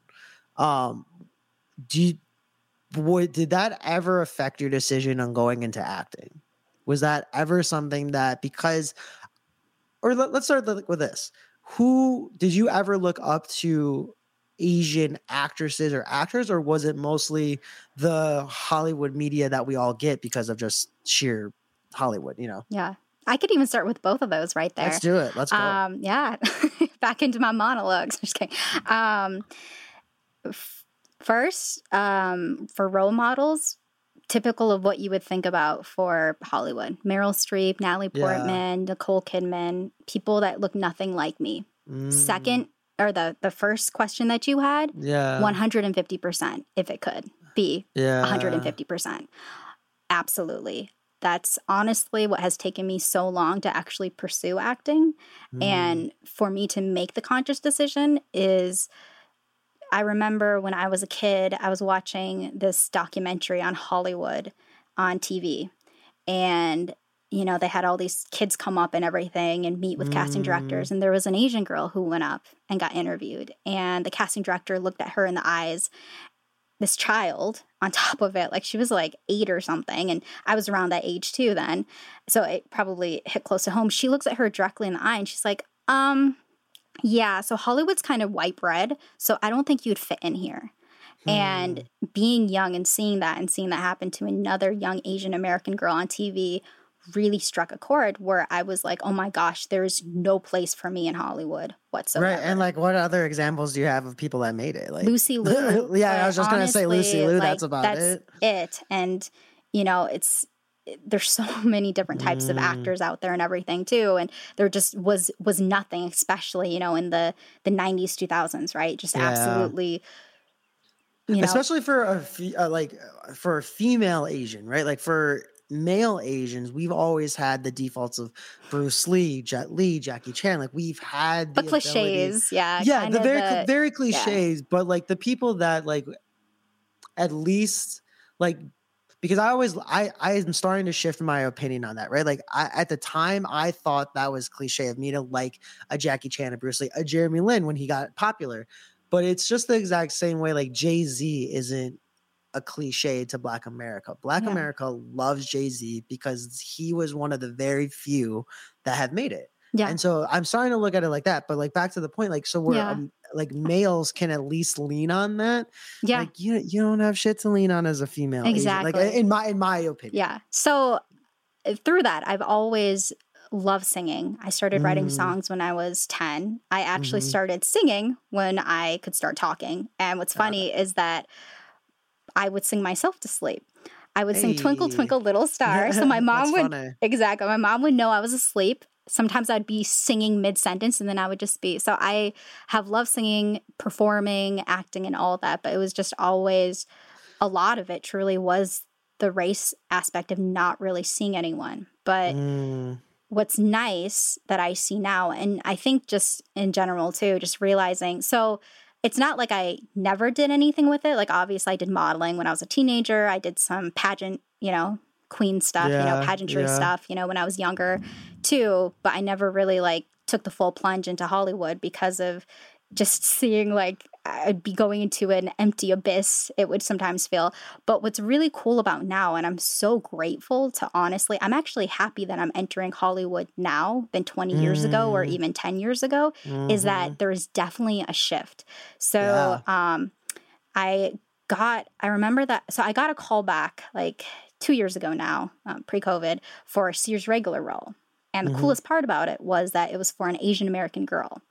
Um, my acting coach, she's actually Filipino American, so she's Asian American, which is really cool to have that connection. yeah, for sure. And um, I brought that up, and she's like, "Oh my gosh, Elizabeth!" She's like, "That's not a thing." You know, like 20 years ago, Asian Americans were only the best friends or the quirky person. You know what I mean? Like they were never the lead character. So you're seeing the shift now of a lot more Asian representation, a lot more leads, a lot Right. more opportunities. So I'm definitely trying to capitalize on that as much as I can. And it's just really great to see the shift. So I'm so happy, so grateful that the world brought me to LA and to pursue Hollywood now because I honestly would not want to be doing anything else in my life because this is Mm. like my bread and butter, you know? yeah, and on top of it, having the universe kind of uh, move in a direction where I mean it's still that's the thing too is you know I'm making it sound like it's just like so groundbreaking. It's still very difficult because Right, um right. regardless, you know, you're kind of um for the most part, a lot of people are just typecasted, right? Yep. The issue for me, going back to what we are talking about, is I'm ethnically ambiguous. So I could be, um, you know, I went in for a callback for a Latina girl, um, Mm, mhm. uh, you know, couple couple weeks ago, and then for a Japanese woman, and then for you know, like, you know, it doesn't matter the right, you know, so it it's just um, for me, like it's hard because you can either be typecasted, which is difficult because then you're typecasted, or for Right. me, it's like I'm trying to find my jive with. I can be so many different things, but because I'm so many different things, it can be in a turnoff. So that's why, like, I got Mm, my yeah. bangs and like I try to like pose more East Asian, even though obviously, you know, I still get Filipina and like yeah. all you know like ethnically ambiguous and everything so um so yeah i mean i'm just i'm happy that the world is moving the way it is i love acting and you know i'm grateful for all the opportunities i've had so far and i'm going to have and everything and um but definitely in the 90s and early 2000s there was just really no Yeah. it, it just really didn't feel like there was any opportunity. And, you know, sometimes I do think I'm like, oh, why didn't I pursue this when I was younger or when I was a teenager? Well, because it Mm, just didn't, there really wasn't any opportunity at all because Right. it just really wasn't there. Well, and the nice thing too is like, like you said, it it may sound to an outsider these groundbreaking things, but you to someone in the industry can still see probably where the majority of the industry lays. But for me, like it's it's amazing because I'm like I said, I've been trying to dive deeper into Asian American history, and one of the documentary series I'm watching on PBS, which it's free, so everyone should go to pbs.com and search for it because you should all watch it. But this is the same industry we're talking about that awarded two white people Oscar awards, uh, Academy Awards for being Asian Chinese people in China in a film that's supposed to take place in China. These two are the are white. The entire other cast is Asian or China. I'm assuming mostly Chinese, probably just uh, spread around all of Asia at the time because it was. I need to figure out the film. I said it, but I forgot it. But a lot of people know about it because of the controversy that came with it. And that's not that long ago. We're talking about 30, 40, 50 years. So like that that's the reality. And what people don't realize too is along with the actors putting on blackface and enlarging their lips and curling their hair and stuff like that, along in that same history, we had people pasting their eyes back, taping their eyes back, cut their hair bigger, smaller, lip, like Talking everything with Asian eh, accent, even exactly. though what you know, it's just yeah. most Asian people eh, don't sound like that. But anyways, yeah. yeah. So it's like you there's this weird shift of where like you see the potential because like I was talking to my friend Champ who's in Los Angeles as well and he's part of the film industry. Um we applauded the growth of like he, he was super proud of what happened with Black Panther. He saw his own community, the black community, come out in troves to support this film of a breakthrough. And I, I at the time got to relay that to Parasite when we when Parasite won Best Picture. Is like that. I was telling him like that's the same damn thing that we're feeling because you had a subtitle movie at that break that barrier of not just cultural breakthroughs but language barriers with with uh subtitles and it still show the art that it can be an amazing film just because it's not maybe not in english and it can mean- star yeah you know? Another thing too, John, I'd like to bring up is that you know, I, you know, Parasite's a great movie. It's scary. I would never see it because Mm-hmm. I I'm not really. it. I'm scared for it. Yeah, I'm sure it's. I just, I'd freak out. Probably be under like my chair and peeing myself. But anyways, um, but one thing I would like to bring up too, especially being in the industry and being an adoptee, being an Mhm. Asian American, is that one thing that I've learned is that you know I love. You know, I know K-pop has been trending over the years. You know, just mainstream everything and I love it all and it's great. But one thing that I also want to bring to light that I think is important and you know, I'm trying to do with my own work and as an actor is to bring to light something that has not been brought to light at all is Asian Americans. You know, what about what about those Ah. Korean adoptees like myself? What about the second generation, third generation that don't Mm. know Korean, they don't know Japanese, they don't know Chinese because you want to know what? They were born in St. John's Hospital in Los Angeles, California yeah, because they're Americans yeah. there isn't really that voice. It's like whenever we look at Asia in the film industry, it's always just Korea or it's China or it's Mm. like authentically there. But in America, we need to focus on our Asian Americans like myself. And that's why, you know, I started my YouTube channel um, and, you know, my monologue show and everything is just to kind of like, I want to bring, you know, my voice out. And I'm sure there's a lot of other, you know, who are just, you know, second, third generation adoptees or people who just personify more as being American. And I know that there's this dichotomy and probably this um, rift where, you know, a lot of people are like, well, you know, like if we have an Asian person speak, you know, just like how we're speaking right now, you know, or just wearing normal clothes, you know, that's that's racist then. We're whitefying them. It's like not really, because if you look at Los Angeles right now, walk down the street, how many Asian people are wearing normal clothes, Well, talking think- normal, yeah. and like, you know, going to get boba, going to get coffee. f- so it's yeah. just such a different change now. And I definitely want to see that because what's difficult for me as an actor, sorry to go my actor. no no rant, no no go is ahead go that ahead the issue that I find with auditions is so often so many of the Asian roles you have to speak Mandarin, you have to speak Korean. I don't speak any Mm. of that. And on top of it, it just seems very like Asian, which I'm not, which is upsetting, you know, but then you know that goes into the whole adoption thing. But no, no, it's get- yeah. also like I want to just be me. Like it's not Yeah. whitefying anything. Do you know how many like there's like fourth generation like you know Asian Americans now Yeah. because you know the world moves forward and everything. So it's like there's you know parents and grandparents now of Asian Americans who are just they don't even know you know they're Right. just uh, they're just so Americanized. You know what I mean? So yeah.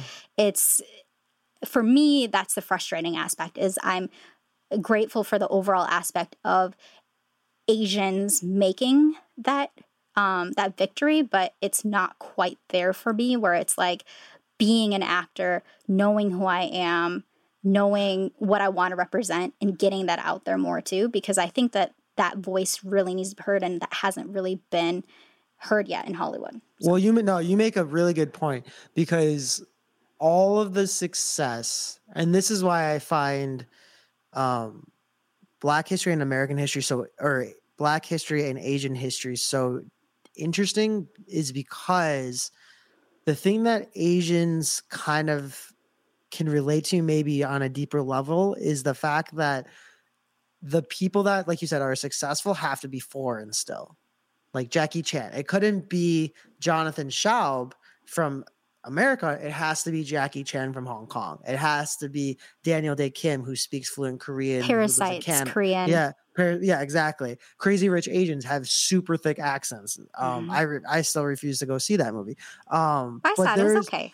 Yeah, yeah, that's what I heard. Some of my Asian friends are like, "All right, you might want to like cool it on the." I just feel like Asian it one." personifies Asia in a very hoity-toity, like yeah, but see, superficial but, manner. that, but, but but I think you're, but I think that's even what we're talking about, right? Like those, we all there's always that foreign element. yes, we're always casted into this way of foreigner versus understanding and this is a bigger conversation into adoption and just the racing in general is that what people of color who are adopted into white communities and families have a hard time relating is is finding that voice. It's like yeah i understand that i'm asian but i grew up in lodi wisconsin. Exactly. from age five months to 29, I have been in the United States. exactly. I have been to Korea once. It was for two weeks.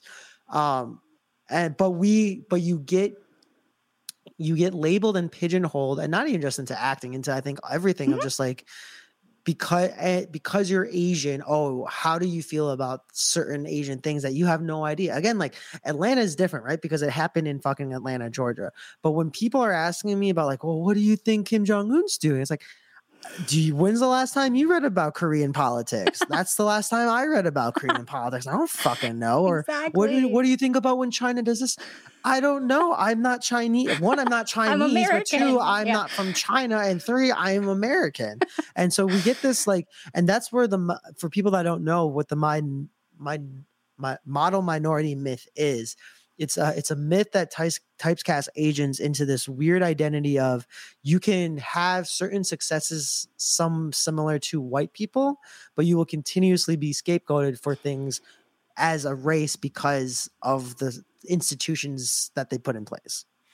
But I think it's it's it's it's interesting because again, like so many people don't understand that's a part of the territory that comes with adopting, right? Mhm. Is that that person is being pulled in so like unless unless it's maybe a, uh the same color adoption like if you're black and you get adopted by black parents if you're asian you get adopted into, with asian parents Yes. when you are separated from your race or your culture and but you're supposed to know everything about your culture it's very it's demoralizing in ways because you don't feel okay well i can't be too american because if i go to korea they're going to not dislike me or maybe my korean friends will see it as some weird thing but if i don't conform white america doesn't they just will see me as this chinese person or even just even- as an actor, like Yeah. getting getting the roles of like you need to be Korean or this. Yeah. Like it's it's upsetting because I don't know how to be Korean. I mean that sounds horrible, but it's like I But it's reality. You're not because you're not Korean. Like, Exactly. So it's yes, upsetting. Technically, you're Exact- Korean, but Right. by by culture, you are American. so then it's just upsetting, right? And then it goes into what you're talking about too, because it could even be like, well, I'm adopted. I was adopted by white people. I couldn't help that, and you know, then it gets into a bunch of stuff, or even just as simple as I don't really know, you know.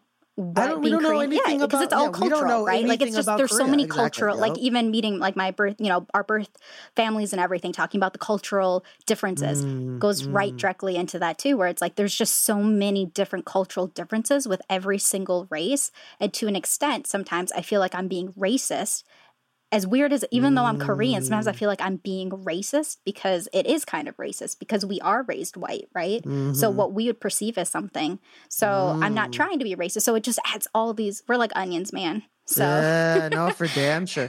Do you have any friends that um are maybe first or second generation Asian Americans Yes. that were raised in an, an Asian household? yes A lot traditional. uh, yeah. yes a lot W- did you ever have this weird like oh like i can kind of fit in but i can't really relate yes because, so i have because- a story yeah go ahead go I, ahead have a quick story. Sorry. So, yeah, yeah no um, go ahead uh, I have uh, one of my master's degrees is from the University of Minnesota, and I have a lot of really good Korean American friends. go go first i'll have to let you know i'm from the badger Badger World though, so oh, we're gonna you know. have to fight later. Okay. Anyways, um, so we were um at this tea house, and you know we are all hanging out in our Mhm. cohort and everything. Mhm. And she's Korean, but she was born. Was she born in California? I think she was like born out here. Her parents are Korean though, so Yeah. but she's American. Okay. And um, so she, we were talking about this Korean dessert. I, I don't remember why and what it was, but we were just talking back and forth. You know, there's a bunch of us. We were just Yeah. talking, and I was like, the whole time, I'm like, I don't get it. Like, why would you like put? Let's just say, you know, like, why would you put the ice cream there? Why would you put like Right. that on there? And I was talking, and then like halfway through, she's like, oh my gosh, Elizabeth. She's like, I feel so Korean right now. And then I look at her and I'm like, oh my gosh, Erin, I feel so white right now. And we just start Yeah. cracking up because there really that's- is that. It's a perfect example of just this disconnect where it's like, she's like, I don't understand what your question is. And like, I might as well just have blue eyes and blonde hair, Mhm. you know, be like, yeah yeah. No and that's where like and so we get it on like it's the catch 22 right? Like we get it on both ends sometimes. Like we get it from people like because i remember part of our trip in korea was to we a family hosted us for a dinner. Mhm. so we got to go to their house and see their life and just all everything. And i was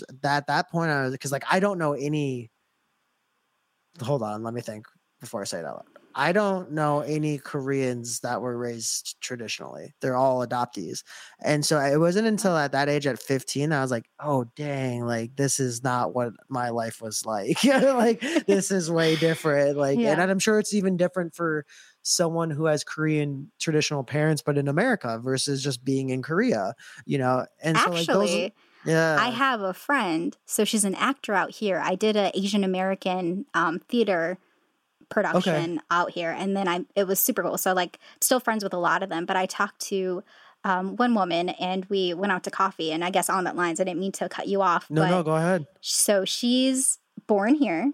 hmm Parents are Asian, and the first thing we did when we sat down, or um, for born from um, I can't remember her ethnicity, but you know, not Yeah, yeah, foreign. yeah. So we sit down, and the first thing she asked me, she's like, honestly, Elizabeth, I find it so fascinating that you're adopted. She's like, I'm not adopted. I grew up with Asian parents. I just want to like understand. So she talks about how Mm. growing up in an Asian household is like, you know, like kind of the typical, I think, tiger mother Yeah, or father type yeah, aspect yeah, and how you're expected to like you know perform or do this or do that and everything so sometimes i'm like oh maybe i did you know dodge a bullet of having really chill you know Oh, no, I american parents and everything absolutely yeah because she was just kind of going on and talking so it was interesting to like hear that side too and she was Mm. just going on about how you know you're expected to become a doctor you're expected to do Right. this and when i decided to tell them i wanted to be a actor they literally like spit in my face and like you know we're like you're never going to make it and that's not a real job and everything so it's like um you know it's just yeah like we've been talking about just this so many like cultural disconnects and so many differences Right. that honestly she couldn't understand from my perspective of being an adoptee and i could never Mm. understand from her being a second generation um asian woman you know Yeah. asian american so yeah. It's crazy. It's Oh. all, it's all, it's all, it's all a whirlwind. it is Um, so uh, talking kind of more along the lines because of, of just kind of um, Asian American history and stuff like that. I've been, I've been fascinated. I don't know if you're aware, but I've been fascinated with the rift that has been created between Black communities and Asian communities. I don't know if you are aware, but there had there since the '90s, really, there has been um, quite a divide in the race to equality between black communities and asian communities. And so i don't know if you're aware of this history but so before rodney king in los angeles happened um, there was a 12 year old young uh, black girl who was at a korean convenience store. Um, the korean store owner accused her of robbing i think it was like juice and candy. It was like kid stuff um, she accused her there was an altercation she go she ended up um, shooting and murdering this young black girl and it ended up that she had nothing she didn't even steal Wow. she went to, the korean woman went to court and was a slap on the wrist. I think she got probation. I don't think she had to serve any jail time, anything like Mm. that.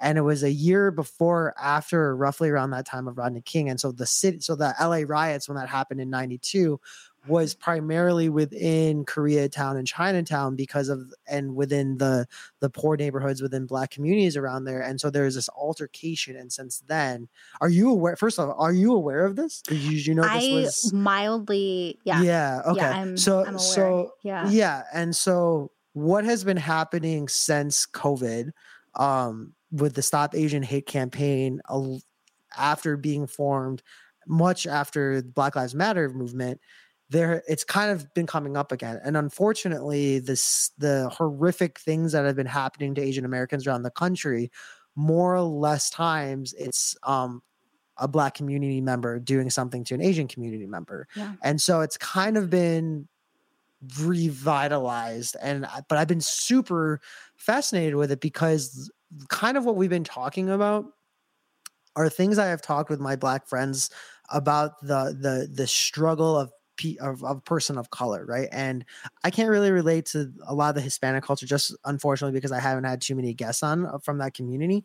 But from what I have researched and gathered and talked to between these two community members, I don't get it.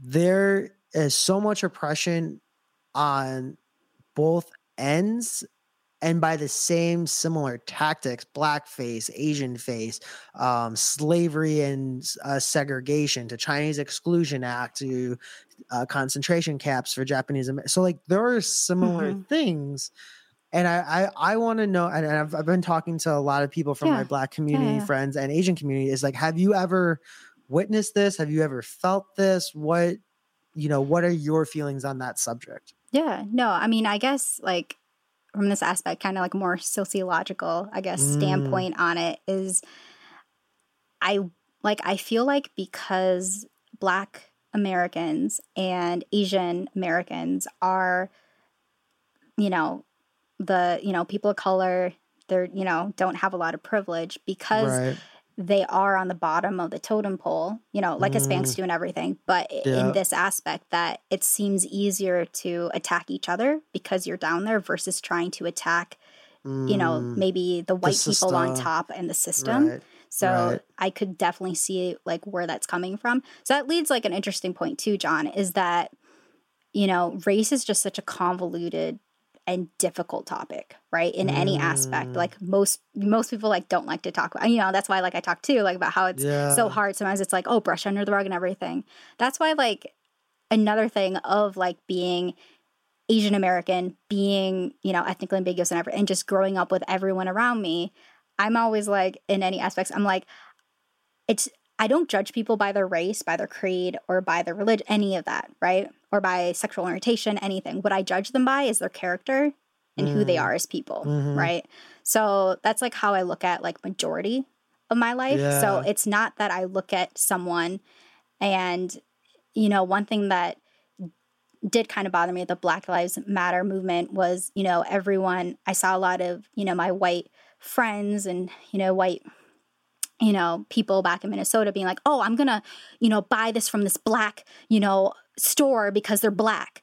And then it makes me think it's like, actually, that's like making it worse because you're literally supporting them only because they're black. You should support them because they're great or they're a great store. You know what I mean? Like, really, Mhm. like focusing.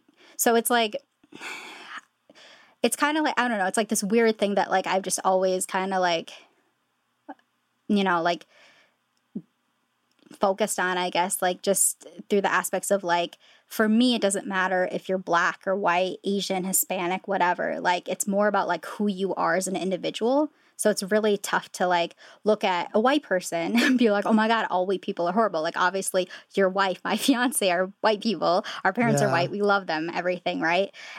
But, you know, it's, and knowing, you know, like, and in the black community too, of what's going on and everything, it's just hard to, um, like, it's to remember that it's more just the individuals and the people Mm. versus like the overall race. And that's one thing that, like, I've just, like, I don't know. I guess I've just been kind of like uncovering because, like, if you, you know, kind of judge people purely by being like, oh, this is like a racial thing or this is, because you know both both you and I have you know black friends and Asian Mhm. friends and Hispanic friends because you know i for the most part majority of people are chill, but the people who aren't chill, you know, they're going to be unruly, rude, and corrupt Mm. regardless of if they're white, Mhm. black, or Asian. Like it's more Mhm. just their own demons, their own issues.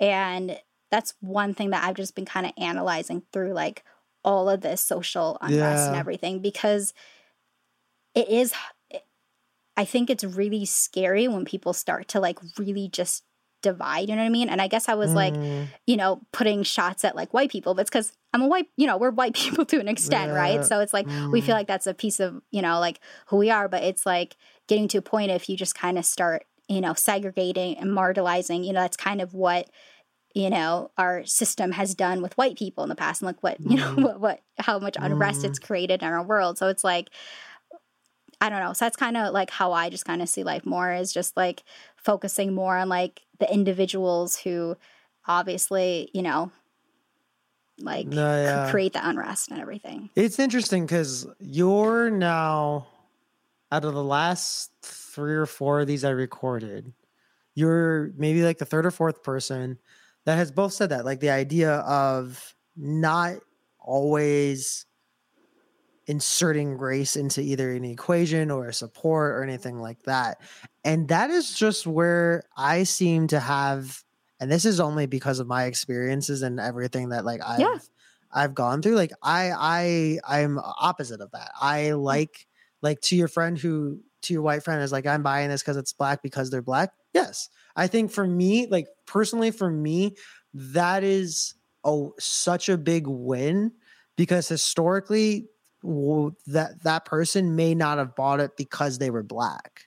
Do you know what I mean? Yeah. Like, so I like to see the flip of like, because I, it's my personal belief that you can come to the table and represent Asian culture, heritage. I guess it's more and- I like the aspect that they're, you know, supporting the black business, but it's more just the reason and the ideology behind it that you Mm, would gotcha. much rather want if I was a black business owner, I would much rather want someone to purchase my shirt because they really Oh, liked it and thought I was talented Versus- versus, just because I was just- black and because Okay, you feel bad I got for me. you. That's I that's all. So No, no, no, I yeah. absolutely agree No, that it's okay, good to you. support. Oh my got, gosh. No, like, no, no. I'm sorry. I didn't mean. I also didn't mean to, to, to do that to you. Yeah, I, yeah, I, I was confused on the context Yeah, because, like, sorry. I I, do- explain that because the because the last podcast, like, I I do have a friend that, and he'll be on Ray a little bit more. I think you might have just listened to us as well.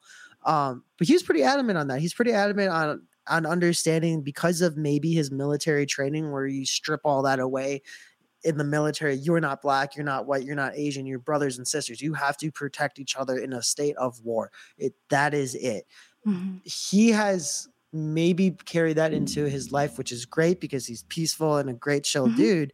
But I'm also a point of like, but that's what makes that's my American dream, right? Like when you get told the American dream, a lot of people envision like this white picket fence and you own your own house and you blah blah blah. Yeah. For me, my American dream is the idea that we can come as Asian Americans to the table and say these are the important issues that we feel represent our community and that Mhm. black people can come to that exact same table and say well within the black community i want this Mhm. white people can do the exact same thing and that's what makes america and so when my friend who is I don't know how, I, and I, I'm going to have him back on and dive deeper into this, but he's pretty damn adamant uh, that you should never bring race into it, which I understand to a certain point. Not saying that you're saying that, but that's what Ray was saying. Of just like, it's hard though, because it's that same thing when people say, like, well, why do you, well, you're just using your race card. It's like, but like so much of our lives, if you're a person of color, involve race. You Mhm. walk outside and people automatically know who you are. They automatically build off those stereotypes, right? Like, okay, you're Asian, so maybe you're super sexualized, so maybe I can talk to you in this way, or maybe you don't even know Mhm. English, so maybe I won't even talk to you because you're Asian and blah blah blah blah blah blah blah blah. And so I think it's hard for me to get that understanding. I Mm. like your point of view better of Well, understanding. yeah, I guess like to insinuate too is just race is super important, and obviously from this whole Yeah. podcast is it is Mm. important to speak up and everything. But when it gets put in overdrive and it Yeah, becomes the only focus, that can lead Yep. to violence, Yep. unnecessary death, and just Right. creating a lot of hate. Honestly, just Mm. among people in general, where going back from the very beginning of being ethnically ambiguous, being, you know, growing up in a white community, being Korean adoptee, and, Yeah. you know, with all these different creeds and just different friends and everything, is through my life, I've learned is just, you know, it is important to acknowledge race in a lot of Mm. aspects when it comes to, yeah, like walk down the street, like you are an Asian American person or, you know, on set or this or that. But overall, I feel like to not always be on edge and to have like a panic attack, it's important to, um, and just to like live just a chill life because I honest to God believe like I'm literally friends with every race, every creed, Mm. every and my life is so full because Yeah. I understand and I come from all these different aspects and I'm Mhm. very empathetic so I literally put myself in their shoes. So Right. when, you know, I talk about a lot of stuff, it's not just me being an outsider but me genuinely trying to like infiltrate and be a part of the dialogue which is important and that's Right. the race aspect but when it comes to just living life you know i don't want you know someone to be like oh she's asian like obviously should we go to like chinatown and get her like a chinese fan or Right, something? You know it's just like let's go get coffee and hang out and everything. So i guess that's kind of like more on the aspects of like race is super important but i've noticed when it's put on blast too much it just um can sometimes spiral out of control Yeah, and 100%, lose control and lose its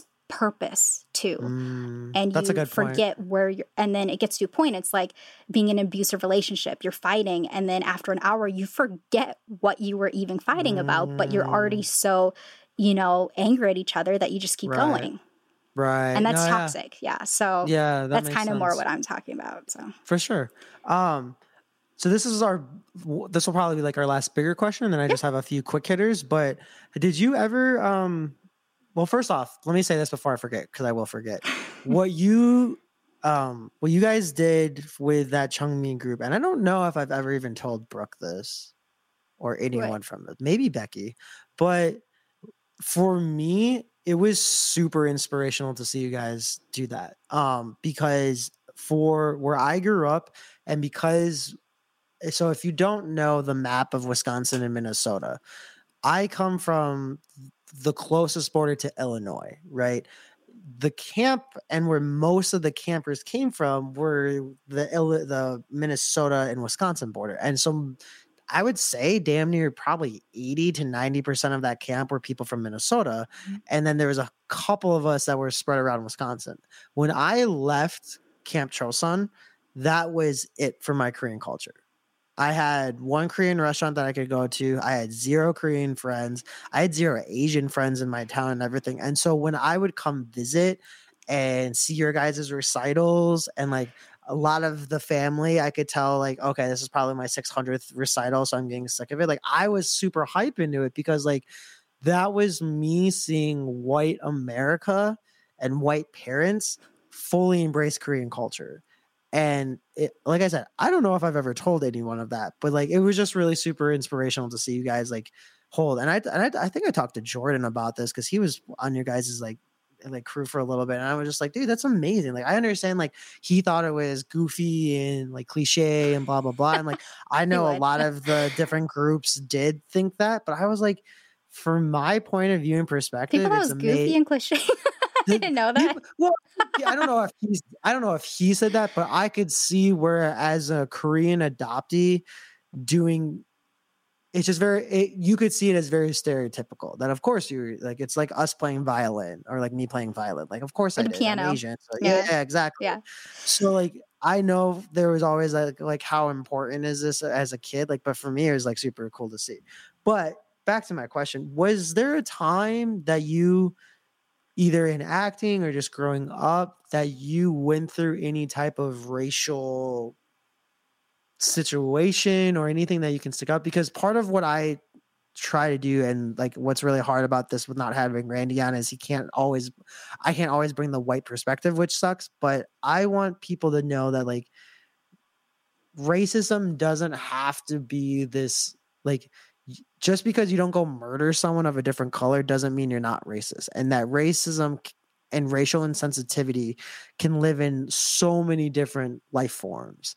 Did you ever deal with that or what did you were were you mostly able to skate by? Because i know a lot of people that skated by that and even from the asian community that i talked to are like yeah no i never dealt with that. It's like well congratulations um but did you Yeah. did you ever have any of that or was it mostly relaxed where you guys were or? Yeah. So growing up, um, even though Mahtomedi was very, very like white, one nice thing was that parents were very involved with their kids. So a lot of them taught them that, you know, racism wasn't good and to judge. So that's cool I yeah, so it was really cool. Like just a lot of very engaged parents. I mean, in high school, a lot of them got divorced, and you know, everyone grows up too. But um, that was kind of like nice for the most part. But as I said, like getting more into high school and dating and everything, it's just kind of those innuendos and those aspects of you know, as I brought up before, of because you're you know not blonde hair, blue eyed, or because you're not a white girl, or you know, Mhm. you look like everyone else on magazines or something or TV that's personified as gorgeous, you're kind of seen as like black sheep or exotic or Mhm. weird, or you're like, you're Mhm. pretty for an Asian girl or pretty for, you Mhm. know, this and stuff. So a lot of kind of that, you know, I'm, I'm grateful that I haven't had like a lot of just direct No, racism, good. which is, like, that's good. And that's But- the that's that's the point we're trying to get to. But- So Yeah. in college, though, there were a group of guys that I went to a small, you know, school in Wisconsin, and they. It wasn't until college, but maybe that was my fault for going to a small little town, you know, school. Where'd you go? With a lot, it's called Northland College in oh, Ashland, yeah. Wisconsin. So very Yeah. small. There's like 800 That's people. So that was kind of, and you know, a lot of white people, you know, a lot of Lot of farmers and stuff. The farmers, you know, people who have never even seen, you know, an Asian person Yeah. or black person or Spanish person. Hispanic person, excuse me. So that is kind of where I really got my first taste of racism, like pure Mm. blunt racism. A lot of it was just ignorant. So, like, uh, the first aspect is I was friends with, um, uh, or I had a friend. Um, he's actually Hispanic and still friends with him. And um, his roommate, we were just like hanging out one time, and his roommate was over there, and it was like stupid almost. And thankfully, my friend, he like backed me up. But his roommate was this blonde hair, blue eyed guy from a little farm town in Iowa. Never, ever saw anyone who wasn't blonde or blue eyed. You know, he even brought mm, that up. Yeah. So we're sitting there, and all of a sudden he's like, Hey, Elizabeth. He's like, You know computers, right? And I'm like, What? Jesus I'm like, I guess. And then he's like, Yeah, so can you fix my computer? And I'm like, What? And he's like, Yeah, you're Asian and shit. So like you could like fix my computer and stuff, right? And then like literally my friend, like just cause you know, he's a person of color, thankfully, like and then we're just like, we're like, dude, that's like fucked up. Like what the and I was like, What? I'm like, that's super racist, man. And then like um he actually got kicked out of school. Um because he was on the basketball team and he got like kicked out and he was just a horrible person obviously so obviously karma dealt him well but that was like the fir- and that was like the first week of college. So i was like oh great. I picked a really cool place to go to. So but thankfully you know i had an advocate you know some it was like super messed up. And then um there was like a group of guys that labeled me and this bothered me um like through college. They labeled me um they gave me the nickname ling ling which is That's super super racist. And they would always go around and call me ling ling and then other people around campus because it was more like a boarding school because it was so small than like Yeah. a college which i was like i should have gone to a bigger college but regardless um you know i like the small classes and everything but um so I would walk around campus and like, you know, other people or their girlfriends or friends would be like, hey, Ling Ling, hey, Ling. And then I would bring up constantly, I'd be like, hey, don't call me that. I didn't give myself that name. And also that's racist because it's like Chinese connotation and I'm Korean or whatever the heck I am. And then they kept calling me Ling Ling. And it, you know, and then one of them graduated when I was in the middle of my sophomore year and he like came up like before he left he's just like i'm so sorry you know like i didn't mean to you know hurt you. Can you forgive me? And i was like honestly i'm like no i can't forgive you because you didn't listen to me when i told you that. That's something that you're gonna have to live with. And it was just so i felt good. Like that's like i guess like the beginning point because i was just so angry that I was just like, I'm. How could I for like? He was like, I, you know, I didn't mean to and stuff. I'm like, how could you not mean to when I've continuously said over and over again, do not call me that because I'm offended, and you keep like laughing about it. So like, he obviously has to like live with that, you know, all of them. Um, but it was just this level of like ignorance too So I think that ties back Mm. into what we're talking about with ignorance is bliss, where I kind of accepted it because so many of them had never seen people of color before.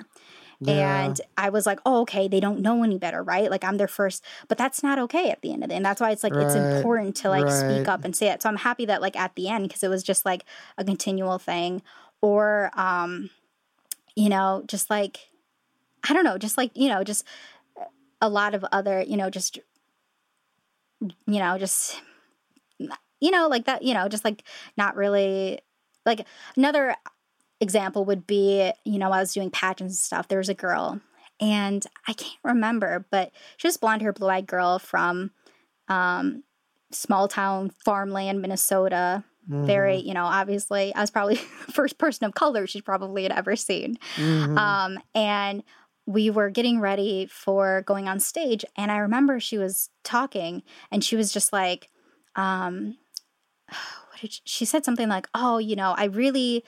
Um, it was something about like Vietnamese people. She's like, you know, I really like Vietnamese people because, you know, they're just really good at like doing nails and stuff. Like that's the only thing that they really do in life is just Jesus. um, you know, like they just do nails, but you know, they're just so good at it. Like obviously it's, you know, they love doing nails and, and I- she just went on and actually went off on her. And I think I scared everyone. Um, so I, there are, op- you know, you there, yeah, there are times where like I just do go off on people. I was like, no. and I was like, blank. I'm not going to say her name, obviously, for privacy reasons. Um, but you know, I was just like blank. Like I'm like, that's completely uncalled for. That's just straight up racism. I'm like, that is not okay to say. I'm like, and I just like went off, and like all these blonde hair, blue eyed girls with pageant dresses, they're all like, look at me, like, what the heck? like, like what, what- this girl, like this girl's ratchet or something. But I was like, that's not okay. I'm like, not all Vietnam, Vietnamese people do nails, and you can't say that. I know white people, black people that do nails. I just go off on her, but then like everyone was like scared of me. But like I was proud of myself because like you know, I guess there are times when it's just like, you know, like you just blatantly hear something that's so ignorant, but it goes back to that Mm. ignorant thing where then she was like, well, I didn't know any better and stuff, or just, you know, and then it's just like you dismiss it and you're like, oh, well, and people even use that as an excuse. And I'm like, no, that's not an excuse anymore. Yeah. Yeah. No, I, I'm over that excuse too, because like it's 2021. Like we have we have something flying around Mars. You should be able to tell that it's Exactly. super inappropriate and racially I mean, this was like a decade ago, mind you, but No, still, yeah, but then, still, we yeah, had- we- absolutely. Ten years ago, we'd been to the moon. Exactly. Yeah. So, You know what I mean? Like there's Mhm. like because because that gives the reasoning that and not to say that you believe in that. I'm not saying that you believe in like that whole like I didn't know better, but I know a lot of people do truly believe in that. Like, well, how am I supposed to know? It's like, but you wouldn't if it's not something you're gonna say to a white person. Like, where are you from? You're never gonna say that to a fellow white person. where You're you not. really from? Yeah, No, I'm not saying like they- where you're from. Where are you right like, really and from? And then when they give you an answer you continue to ask them you would never do that to a white person so why do you have to do it to an asian person that's in racially insensitive which is wrong Absolutely. 10 years ago 15 years ago and i know that it's different now because there's just more acceptance of that but like that excuse is still being used that i like i've heard that within the last month Mhm. and it's like bullshit. Bullshit. You don't know that it's highly inappropriate to ask certain things. You know what I mean? Did your parents ever um and this this will truly be the last question before No, quick I'm hitters, did your, enjoying this. Did, did your parents ever um have that race talk with you? Because mine did. Mine for mm. sure did. Like it wasn't as intense as maybe certain other families have to do it depending on their circumstance, right? Like, but it was definitely I remember having a conversation and my parents, I don't even know if something had happened to spark the conversation. I'll have to ask them, but we had a conversation. I'm just like, there are going to be people in this world that don't accept you for what you look like. They're going to not accept how our family looks. And these are Mhm. things that you can't. You know, I'm really blessed to have a mom who's a librarian. So she gave me, re- so instead of just like leaving it at that, she would go, Well, read this book about the civil rights movement, read this book about Vietnam war veterans that came back that are Asian that had to deal with a like she gave me a lot of resources to do it, which I'm grateful for. But I know a lot of people that don't. Mhm. Um, but did your parents was that ever a thing in your household? Um, I think more so just like the aspects of like adoption overall and everything. Mm. I guess not too much. That's really cool though that like your parents kind of you know, like Oh. Elizabeth, if I took you to my hometown, you would see why they had to have that conversation with me. Like, Okay. I lo- trust me, I love it, and I go back there a lot. I still have in-law families that there. I spend a lot of time there. I'm helping with certain yeah. uh, school district things with them. but I guess that makes sense because you grew up in like a small town, right? I'm talking. Yeah, There, how many people did you graduate? Were how many were in your I had- graduating high okay. school class? If you had to guess, two hundred. So actually, 200? mine was small. Yeah, so mine was half of that still. Oh, like mine was probably like really? 100, 120 ish. So you probably came from the towns that I was talking about with the people who are racially No, yeah, yeah, sensitive no, to no, the, yeah. That, kinda like that Ashland is aspect. probably the same. Like it's kind of what Lodi looks like. Right. It's just No, so, they yeah, would even but- come from smaller places than Yeah. Ashland. no, I no, I, I have, I have, I have. Uh, there is a town that's technically part of Lodi, but it's unincorporated. That's how small it is. Like we for track, we run our town. Okay. Like we just do a huge loop around the town because Right. it's that small. Um, but was so that was never so- really a thing. well, huh? Um, That's I good, mean, I think it helps because you know we were close to the cities. We, you know, I started doing um, Mm, Chongmi when I was point. in fourth grade. Started doing um, uh, Camp Chosun when I was like third, fourth grade too. You know, just always, and then we would just like always just do stuff related to like Korea and just um, That's cool. be like super super immersed. So I just never like really felt kind of like you know like out of you know out of place where like I think that Mm. if you know it was like a super small town or something where like you would be expecting I think that's really noble and cool of your parents to like you know kind of do that you know to to let you know but um I'm sure just growing up too you know it's difficult to kind of bring it back to what I, I was saying too is just like no, it- I it- joke with them. I'm like, you. That's the least you could do, mom and dad, is have this conversation with me. Yeah, it's like- it's kinda like a- I. like a necessity yeah The no, and I, I mean, my friend, my parents still remember the times, like, because, like, I don't, and I don't know if this is maybe the your opinion would share on this. Like, I don't know if racism is different between male and female necessarily, like when it comes to Asians, because like, I got mine outwardly toward me and at a very young age. You know what I mean? And like, mm-hmm. and that can be a lot of things. And mine was grew up. more mine was more and i think andrew yang's wife can agree to that too the the politician Yeah. where it was lit much later and i was just overly sexualized right kind of what we we're talking about Yeah, just asian women are just seen as Sex toys. That's exactly what they're seeing. yeah, seen yeah for the most part and just overly sexualized exactly and like down you know dtf you know, Yeah, just like yeah, everything which Yep. um and then like i said too is i think honestly it did help that like i was ethnically ambiguous can't even talk ethnically ambiguous and kind of Yeah. did look like my parents too which because that's kind of what my friend Josh, who was on like two episodes ago, his dad is is his dad from China and his mom's from Kansas.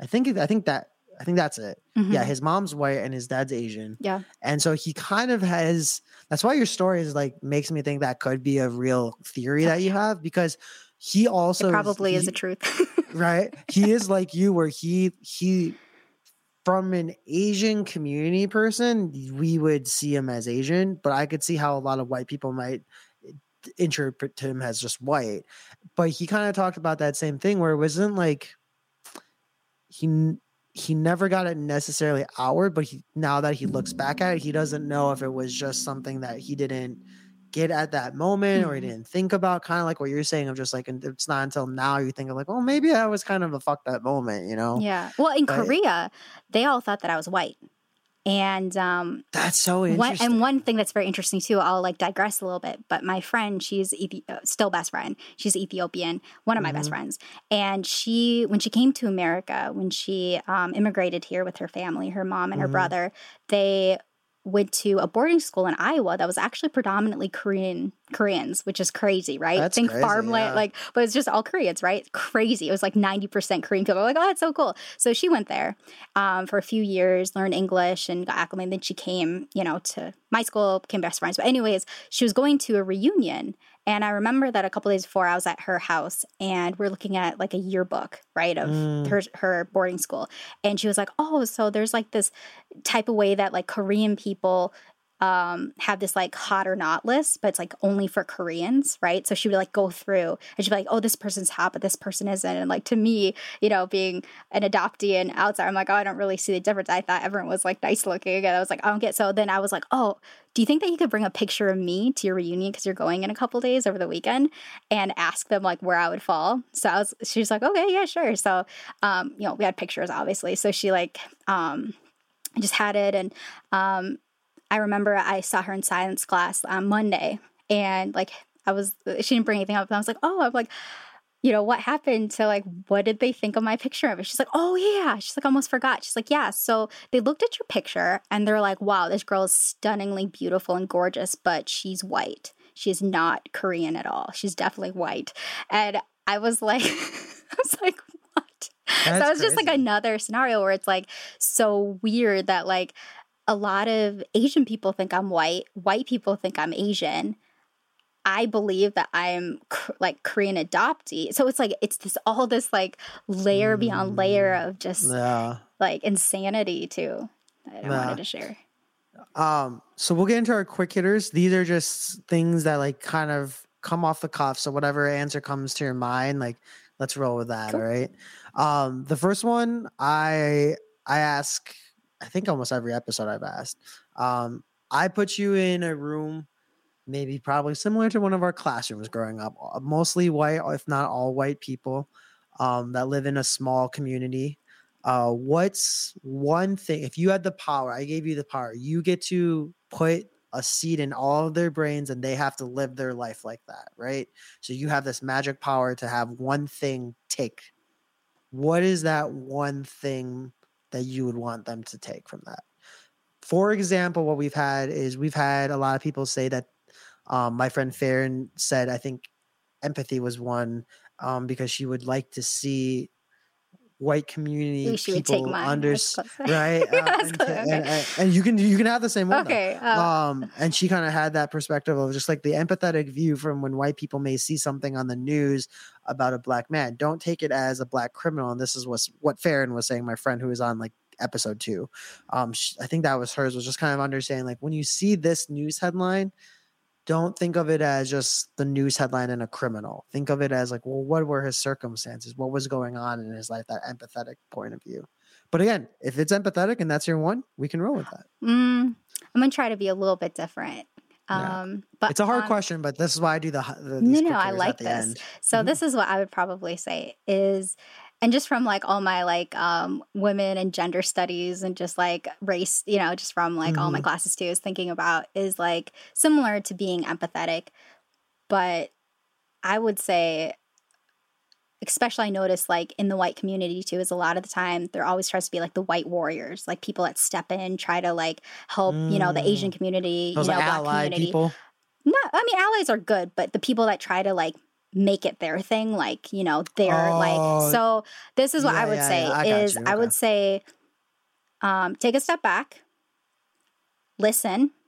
Oh, oh, actually, I start. So the best way that you can help a person of color, whether they're Asian, Black, just someone who isn't of the majority race in our society or seen as right, like Caucasian, would be to take a step back, listen to, and just listen. Honestly, just listen to the other races and what they have to say and what they want. Because it comes down to the thing of if you're just talking over them or you're talking at them or you're telling, you know, like the Asian community that you want them to find, you know, justice in something, but it's like that's not really what they're looking for. They're looking more for justice in this area you know so Mm. it's stepping back not taking off your white warrior type of you know aspect of everything and trying to you know fix Right. everything and the best way that you can fix something is to just listen and be an ally I like allies, so it's not really like the the ally No, aspect. no. It's more just like Yeah,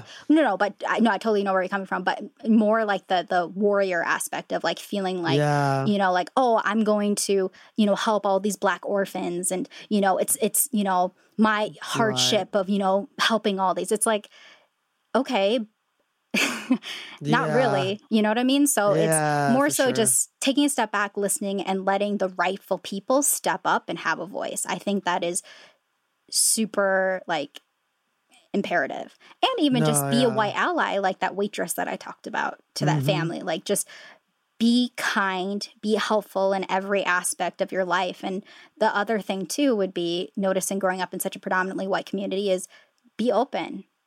Mm. Uh, you know, kind of like the aspect of us saying, you know, where we kind of got a little misconstrued with race and everything, you know, when we were talking about everything is Mhm. um w- you know care about race understand race but you know like look at see us as people don't see it you know what i mean Mm. and realize that i'm not asian so don't ask me to like give you a fortune cookie and you know tell you what's going on in china because Right. a i'm not chinese you know or if you're black being like oh how do you do this or you know what i mean so ha- just seeing us as normal people treat us Yeah. how you would with your white counterpart and that's Yep. honestly what i would put into all of their minds and i believe that if that was replicated the world could be a little bit more empathetic and a better place No, yeah, hundred percent. I like that answer because I think th- everyone that has answered this before usually came in at a more of a critical eye, and so I'd like how you're coming in as more of like here's something that may be actually tangible for you to take, right? Because I think that happens a lot, and uh, to clarify, I just don't like the word ally because that leaves it to interpretation that there's another side. And oh yeah me, like, absolutely yeah to me like there's no other side than just supporting people of color like no totally you know no, what I, I, mean? I feel but you but but i 100% agree with your the white war and i like what you call it the white warrior like something like that yeah no i like It- that yeah. because it, it's true of just like there is a balance of being there listening and wanting to participate and learn and and whatever but then there's that line of understanding though like understand at the end of the It's day not you a- get to go about Yeah. you. And then Yep, just one more thing to yep. add is when I was doing one of my um I can't remember is this really like race in the work it's just something like one of my classes, you know, in college. Mhm, And um there was a s- story of this woman and she was a, a black woman and she was talking about racial injustice. And she was on Mhm. stage and she was, you know, talking about her life.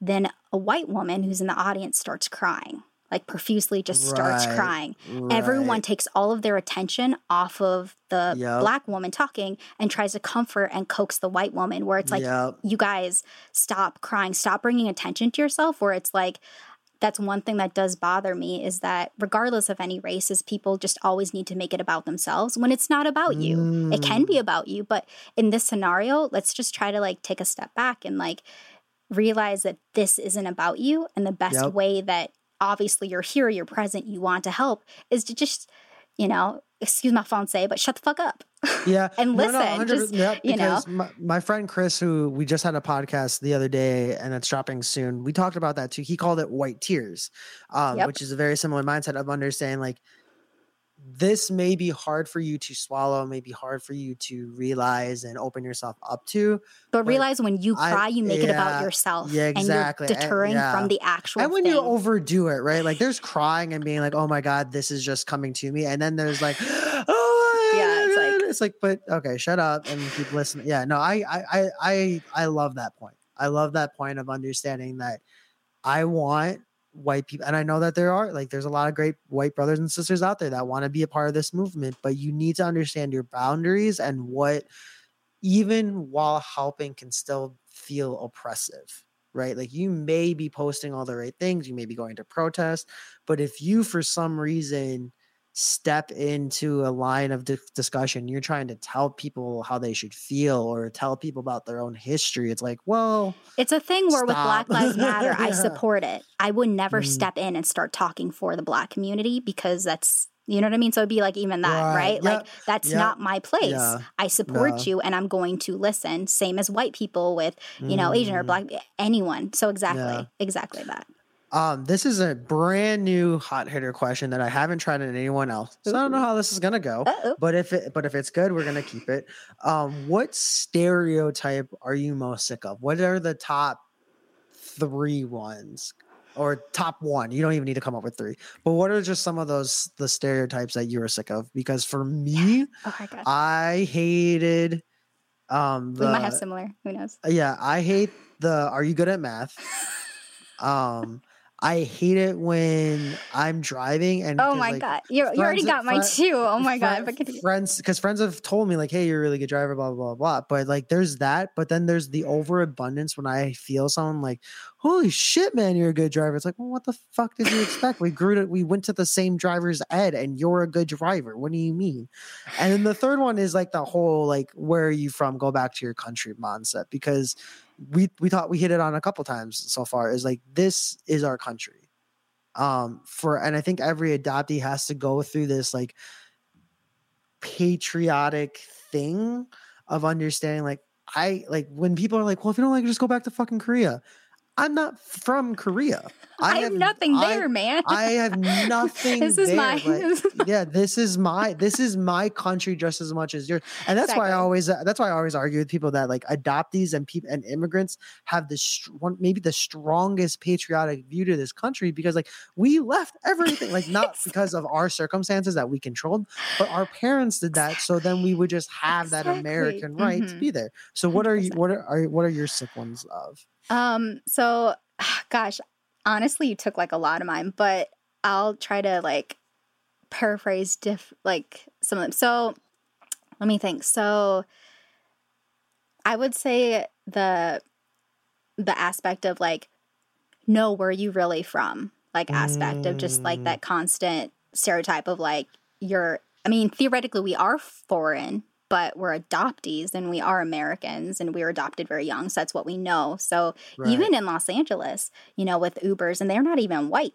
They could be yeah, um, Middle Eastern, they could be anything, Armenian, anything. It's just still that thing of like, no, where are you really from? And I'm like, really? I'm still getting that even in that. So it's just Yeah. like the the aspect too of just not being a white person, where like, yeah, um, you know, I ask all my white friends out here, I'm like, is that a problem? They're like, no. I'm like, exactly. You know, because you're yeah. you're white. So they're not gonna ask you. And then so that would be like the the thing of like, no, where are you really from? And being Yeah. being always perceived as a foreigner and kind of like my fight too as an actor to be like, hey, let's try to show what the other you know asian Yeah. community but then also the asian americans out here so Mm. i'm eager to like you know eh, help with bringing that to light. So that would be one.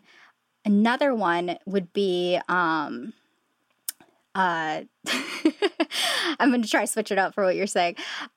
Kind of brought it up but just like over sexualized so just like Yeah. i'm good at i just I, i'm just gonna like say it as it is because you know i'm comfortable but you know like i'm good at giving blowjobs i'm good at Yeah. sex i'm good at Yeah. you know all that stuff That- and then that's a real problem. Like what people understand is like that's a really concerning thing within the Asian community with women is like the way women gets hypersexualized as Asians is it's scary.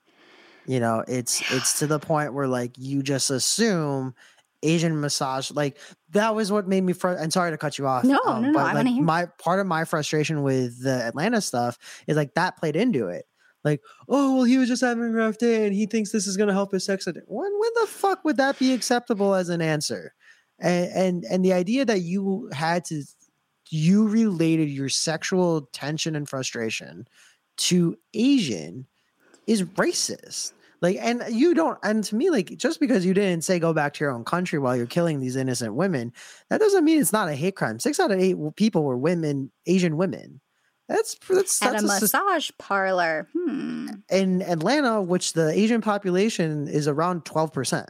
So you had to drive an hour away and go find these women. Like that's that's but but it goes into what you're talking about of that of like there is this weird thing that somehow got tied into I Asian mean, women. I think a lot of it came from porn, you know, like Mm. the, you know, like a lot of porn is, you know, a lot of people look at like Asian porn and stuff like that. true. So a lot of people look at porn. I have nothing against porn at all, Right. you know, so but in the aspects that it creates this kind of like over sexualization of how all Mm. women, you know, it's kind of that this, you know, stereotype thing that I don't like too. You know, I'm talking about stuff. It's just like don't put Mhm. everyone into a basket. Be like, oh, it's an Asian girl, so she's, you know, good at sex and this and that and Right, blah blah blah. right. So that was just like kind of tough because like on top of it too, then it's like, you know, not getting too personal into like my personal life, but then it's just like you on top of it just have all of this kind of um uh, what word am I looking for? You know what I mean? Like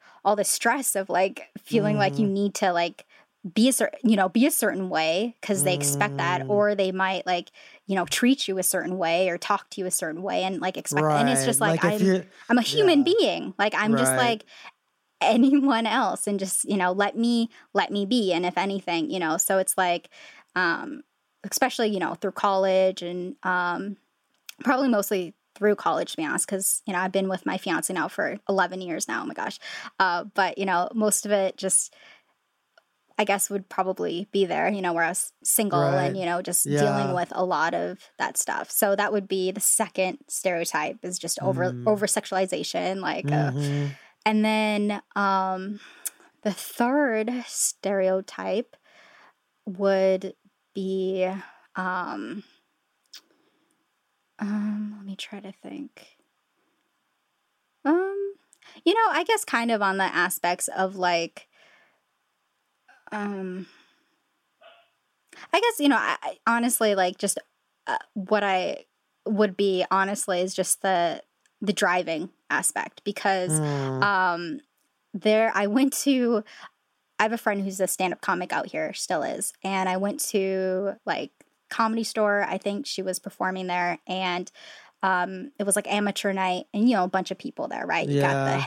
the headliner or whatever and then you have a bunch of other people so i showed up a little bit late i learned not to do that after there was only one seat like in like right in the center, you know, close to the stage. And I Mhm. was like, it was almost like the spotlight was on me because the spotlight was here. So I was like, oh my God. So I just sat there kind of like sunk down because it was like, you know, I'm an actor and stuff, but like I just, when I go to shows and when I view other people, I just want it to like not. Mm. So, and especially in this scenario. So there's this older white gentleman and um, he gets on the stage he's like oh yeah you know like he's like i i guess this could tie into all of them actually. He's like i love asian women. He's just creepy old white guy and he's just like oh i love asian women like her and he points directly at me and i'm like oh my god get me out of here. It was like a full house too so i was just like get me out of here. And then he starts saying literally some of the most racist shit possible where he's like hey are you bad at driving? He's like i'm assuming you're bad at driving you know because you're asian you know oh i bet you could you know give a good blow job. And he just literally are you good at math? And he just kept going and it was absolutely horrible. I told my friend after i'm like i can't come anymore. And she's like no. She's like that guy is a piece of crap. I'll make sure like if he's ever on the show that you'll never come again. I was like that made me super uncomfortable. Literally for like a half an hour he was just literally spewing out all of these like stereotypes from like math to um, driving to being overly sexualized to loving Asian women and then just asking me like all these like very culturally insensitive things. And the worst Yeah. part, Jonathan, where it gets down to like me talking about like that scapegoat campaign that's going on uh, and the Asian Mm. hate.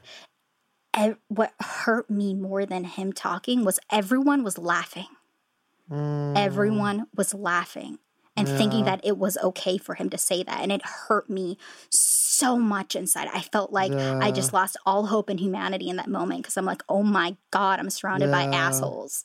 And it I had no allies around. Like no one was like, Are you okay? or this or that. What Mm. I would do different now, now that I found my voice, right? Like that was, Mhm. you know, when I first moved out here four years ago, I'd walk away. And I would make him feel like a dumb piece of shit because he is a dumb piece of shit. So he'd be in the middle of his act and I would just leave yeah. and then just make it super awkward versus just sitting there and taking it, right? Like kind of the aspects of trying to brush it under the rug. And I guess it didn't help too that I was laughing along too. So on the outside, I was like, but on the inside, I was like, oh my God, I want to curl up and die right now. This guy is so racist and horrible. Yeah. So that was and I and like I'm a huge fan of stand up comedy and I've like watched a lot of the history and stuff and documentaries on it. I and it's never okay to like, mm. uh, but they're yeah. they're they like comedians work in this weird space. And I mean true comedians, not this fucking no, guy who no, has no a but like loser, yeah. I'm talking like professionals, like the Kevin Harts, the Absolutely. the Richard Yeah. Pryors, those people have this space because the jokes that they make about race come from a truthful, Yes. sensitive subject. Until it gets to the people, that are making the joke and harp on it, right? He could have said something really quickly, a dumb joke here and there, like really like John, one. honestly, like, I felt yeah. like he actually hates Asian people. But that's what I mean. But that's, the thing is, I, I, mean. the honest to God, like keeping it right? real is I think he actually hated Asian people, and he just used his comic Yeah. and being on stage as an Yeah. opportunity to Yep. show his Asian hate. Yeah. I'm just gonna be because honest. because you because like I've been to stand up shows, smaller shows where it's been racially controversial, Mhm. but you can tell by the way that they go about it, the class that they have they go about it, the, the the premise that they set up, the story that they Mhm. build towards a punchline, like that's different. Like if you're Absolutely. doing that, oh, I was creative- cracking up in my insides right, right, exactly. most but of if you're this guy that sits here and harps on it and sticks to stereotypes that everyone know, like that's a bum that he was trying know- to yeah. like hurt me for no Right. apparent reason and Asian people. Well, to try and get famous. To try and get famous. That's what he's doing. Like let's let's just call it what it is. Like you're doing that because you think it's a quick moment. Um, I really want to thank you. This has been a really interesting, but like Hey. the conversation I was hoping for for sure. cool. Um, do you have? First off, where can people find you on social media and your YouTube stuff? Like, let's get out that out of the way. Where where can people find you? Yeah, absolutely. You can find me on Instagram at Elizabeth Kahn, K A H N, and Elizabeth with a Z, and then an underscore. So it's Elizabeth Kahn underscore. And you can find me on Facebook at Elizabeth Kahn. You can send me a friend request. Friend request. And then also, I recently started a YouTube show that um, is kind of just a little bit about me and life. And I'm actually bringing on some more production and people to it too. Um, And my music, it's um, The Real Elizabeth Kahn. The Real Elizabeth Kahn. Um, I recently changed the name. So if you want to check that out on YouTube and subscribe, I'd really appreciate that. Awesome. And do you have any last words or anything that you'd like to get off your chest? Honestly, like, Or questions, I guess. I, I, I guess, or anything. Yeah, I guess like thank you for having me, John. Like I really appreciate it. And honestly, because I said that this aspect of me finding my voice is so new, you know, Mhm. because of everything. Yeah. I've been really wanting a platform to be able to like speak out and like a comfortable, safe platform to speak out and share all of these like thoughts and ideas of race and what I've been For through. So I really appreciate you um, inviting me and being a guest because it's just been like very freeing and like therapeutic for myself too. So That is like the like, and this is that was definitely an an unintentional thing about when Randy and I started this. That we've been getting a lot of comments of our guests, like it's super therapeutic, and so like I, I thank you for the kind words, but it was totally an accident of how that came to be. But like, I just think it's really important because I think when you can, it's hard to go to someone, especially from a white community, to say, "Hey, racism exists." yeah. and they're just gonna be like, all right, go, on, go on. Um, but if we can have conversations to show how it affects, how it dictates certain parts of our lives, how it just shapes us, right? I think more people are going to be open to the idea that it exists and how it can truly affect someone. Um, Yeah. But we are going to have you back on. Yeah, I'm um, excited. Because there are for sure things that we didn't dive into that I want totally, to. I'm excited. Um, but yeah, thank you everyone for listening and sticking in there. Wait, Um, I have one question for you, John. Before, go ahead. so go ahead. so you did meet your birth mother, right?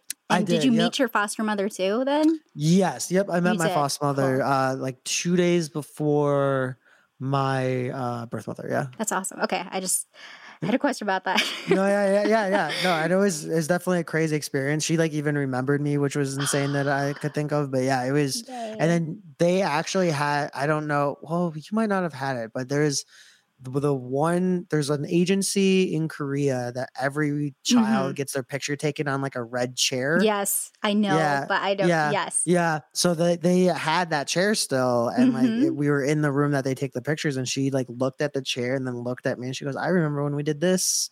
At that time, it was I think we ago." did that too. It's Yeah, so funny. It's Cool. so crazy. Um, but yeah, for all of our listeners, um, please like us and follow us on Facebook and Instagram. You can find us at the Homegrown Podcast, and we are available on Apple Podcasts, Spotify Podcast, and wherever you get your podcast. So thank you everyone for listening, and we will tune in next time. Awesome. Thanks for having me, John.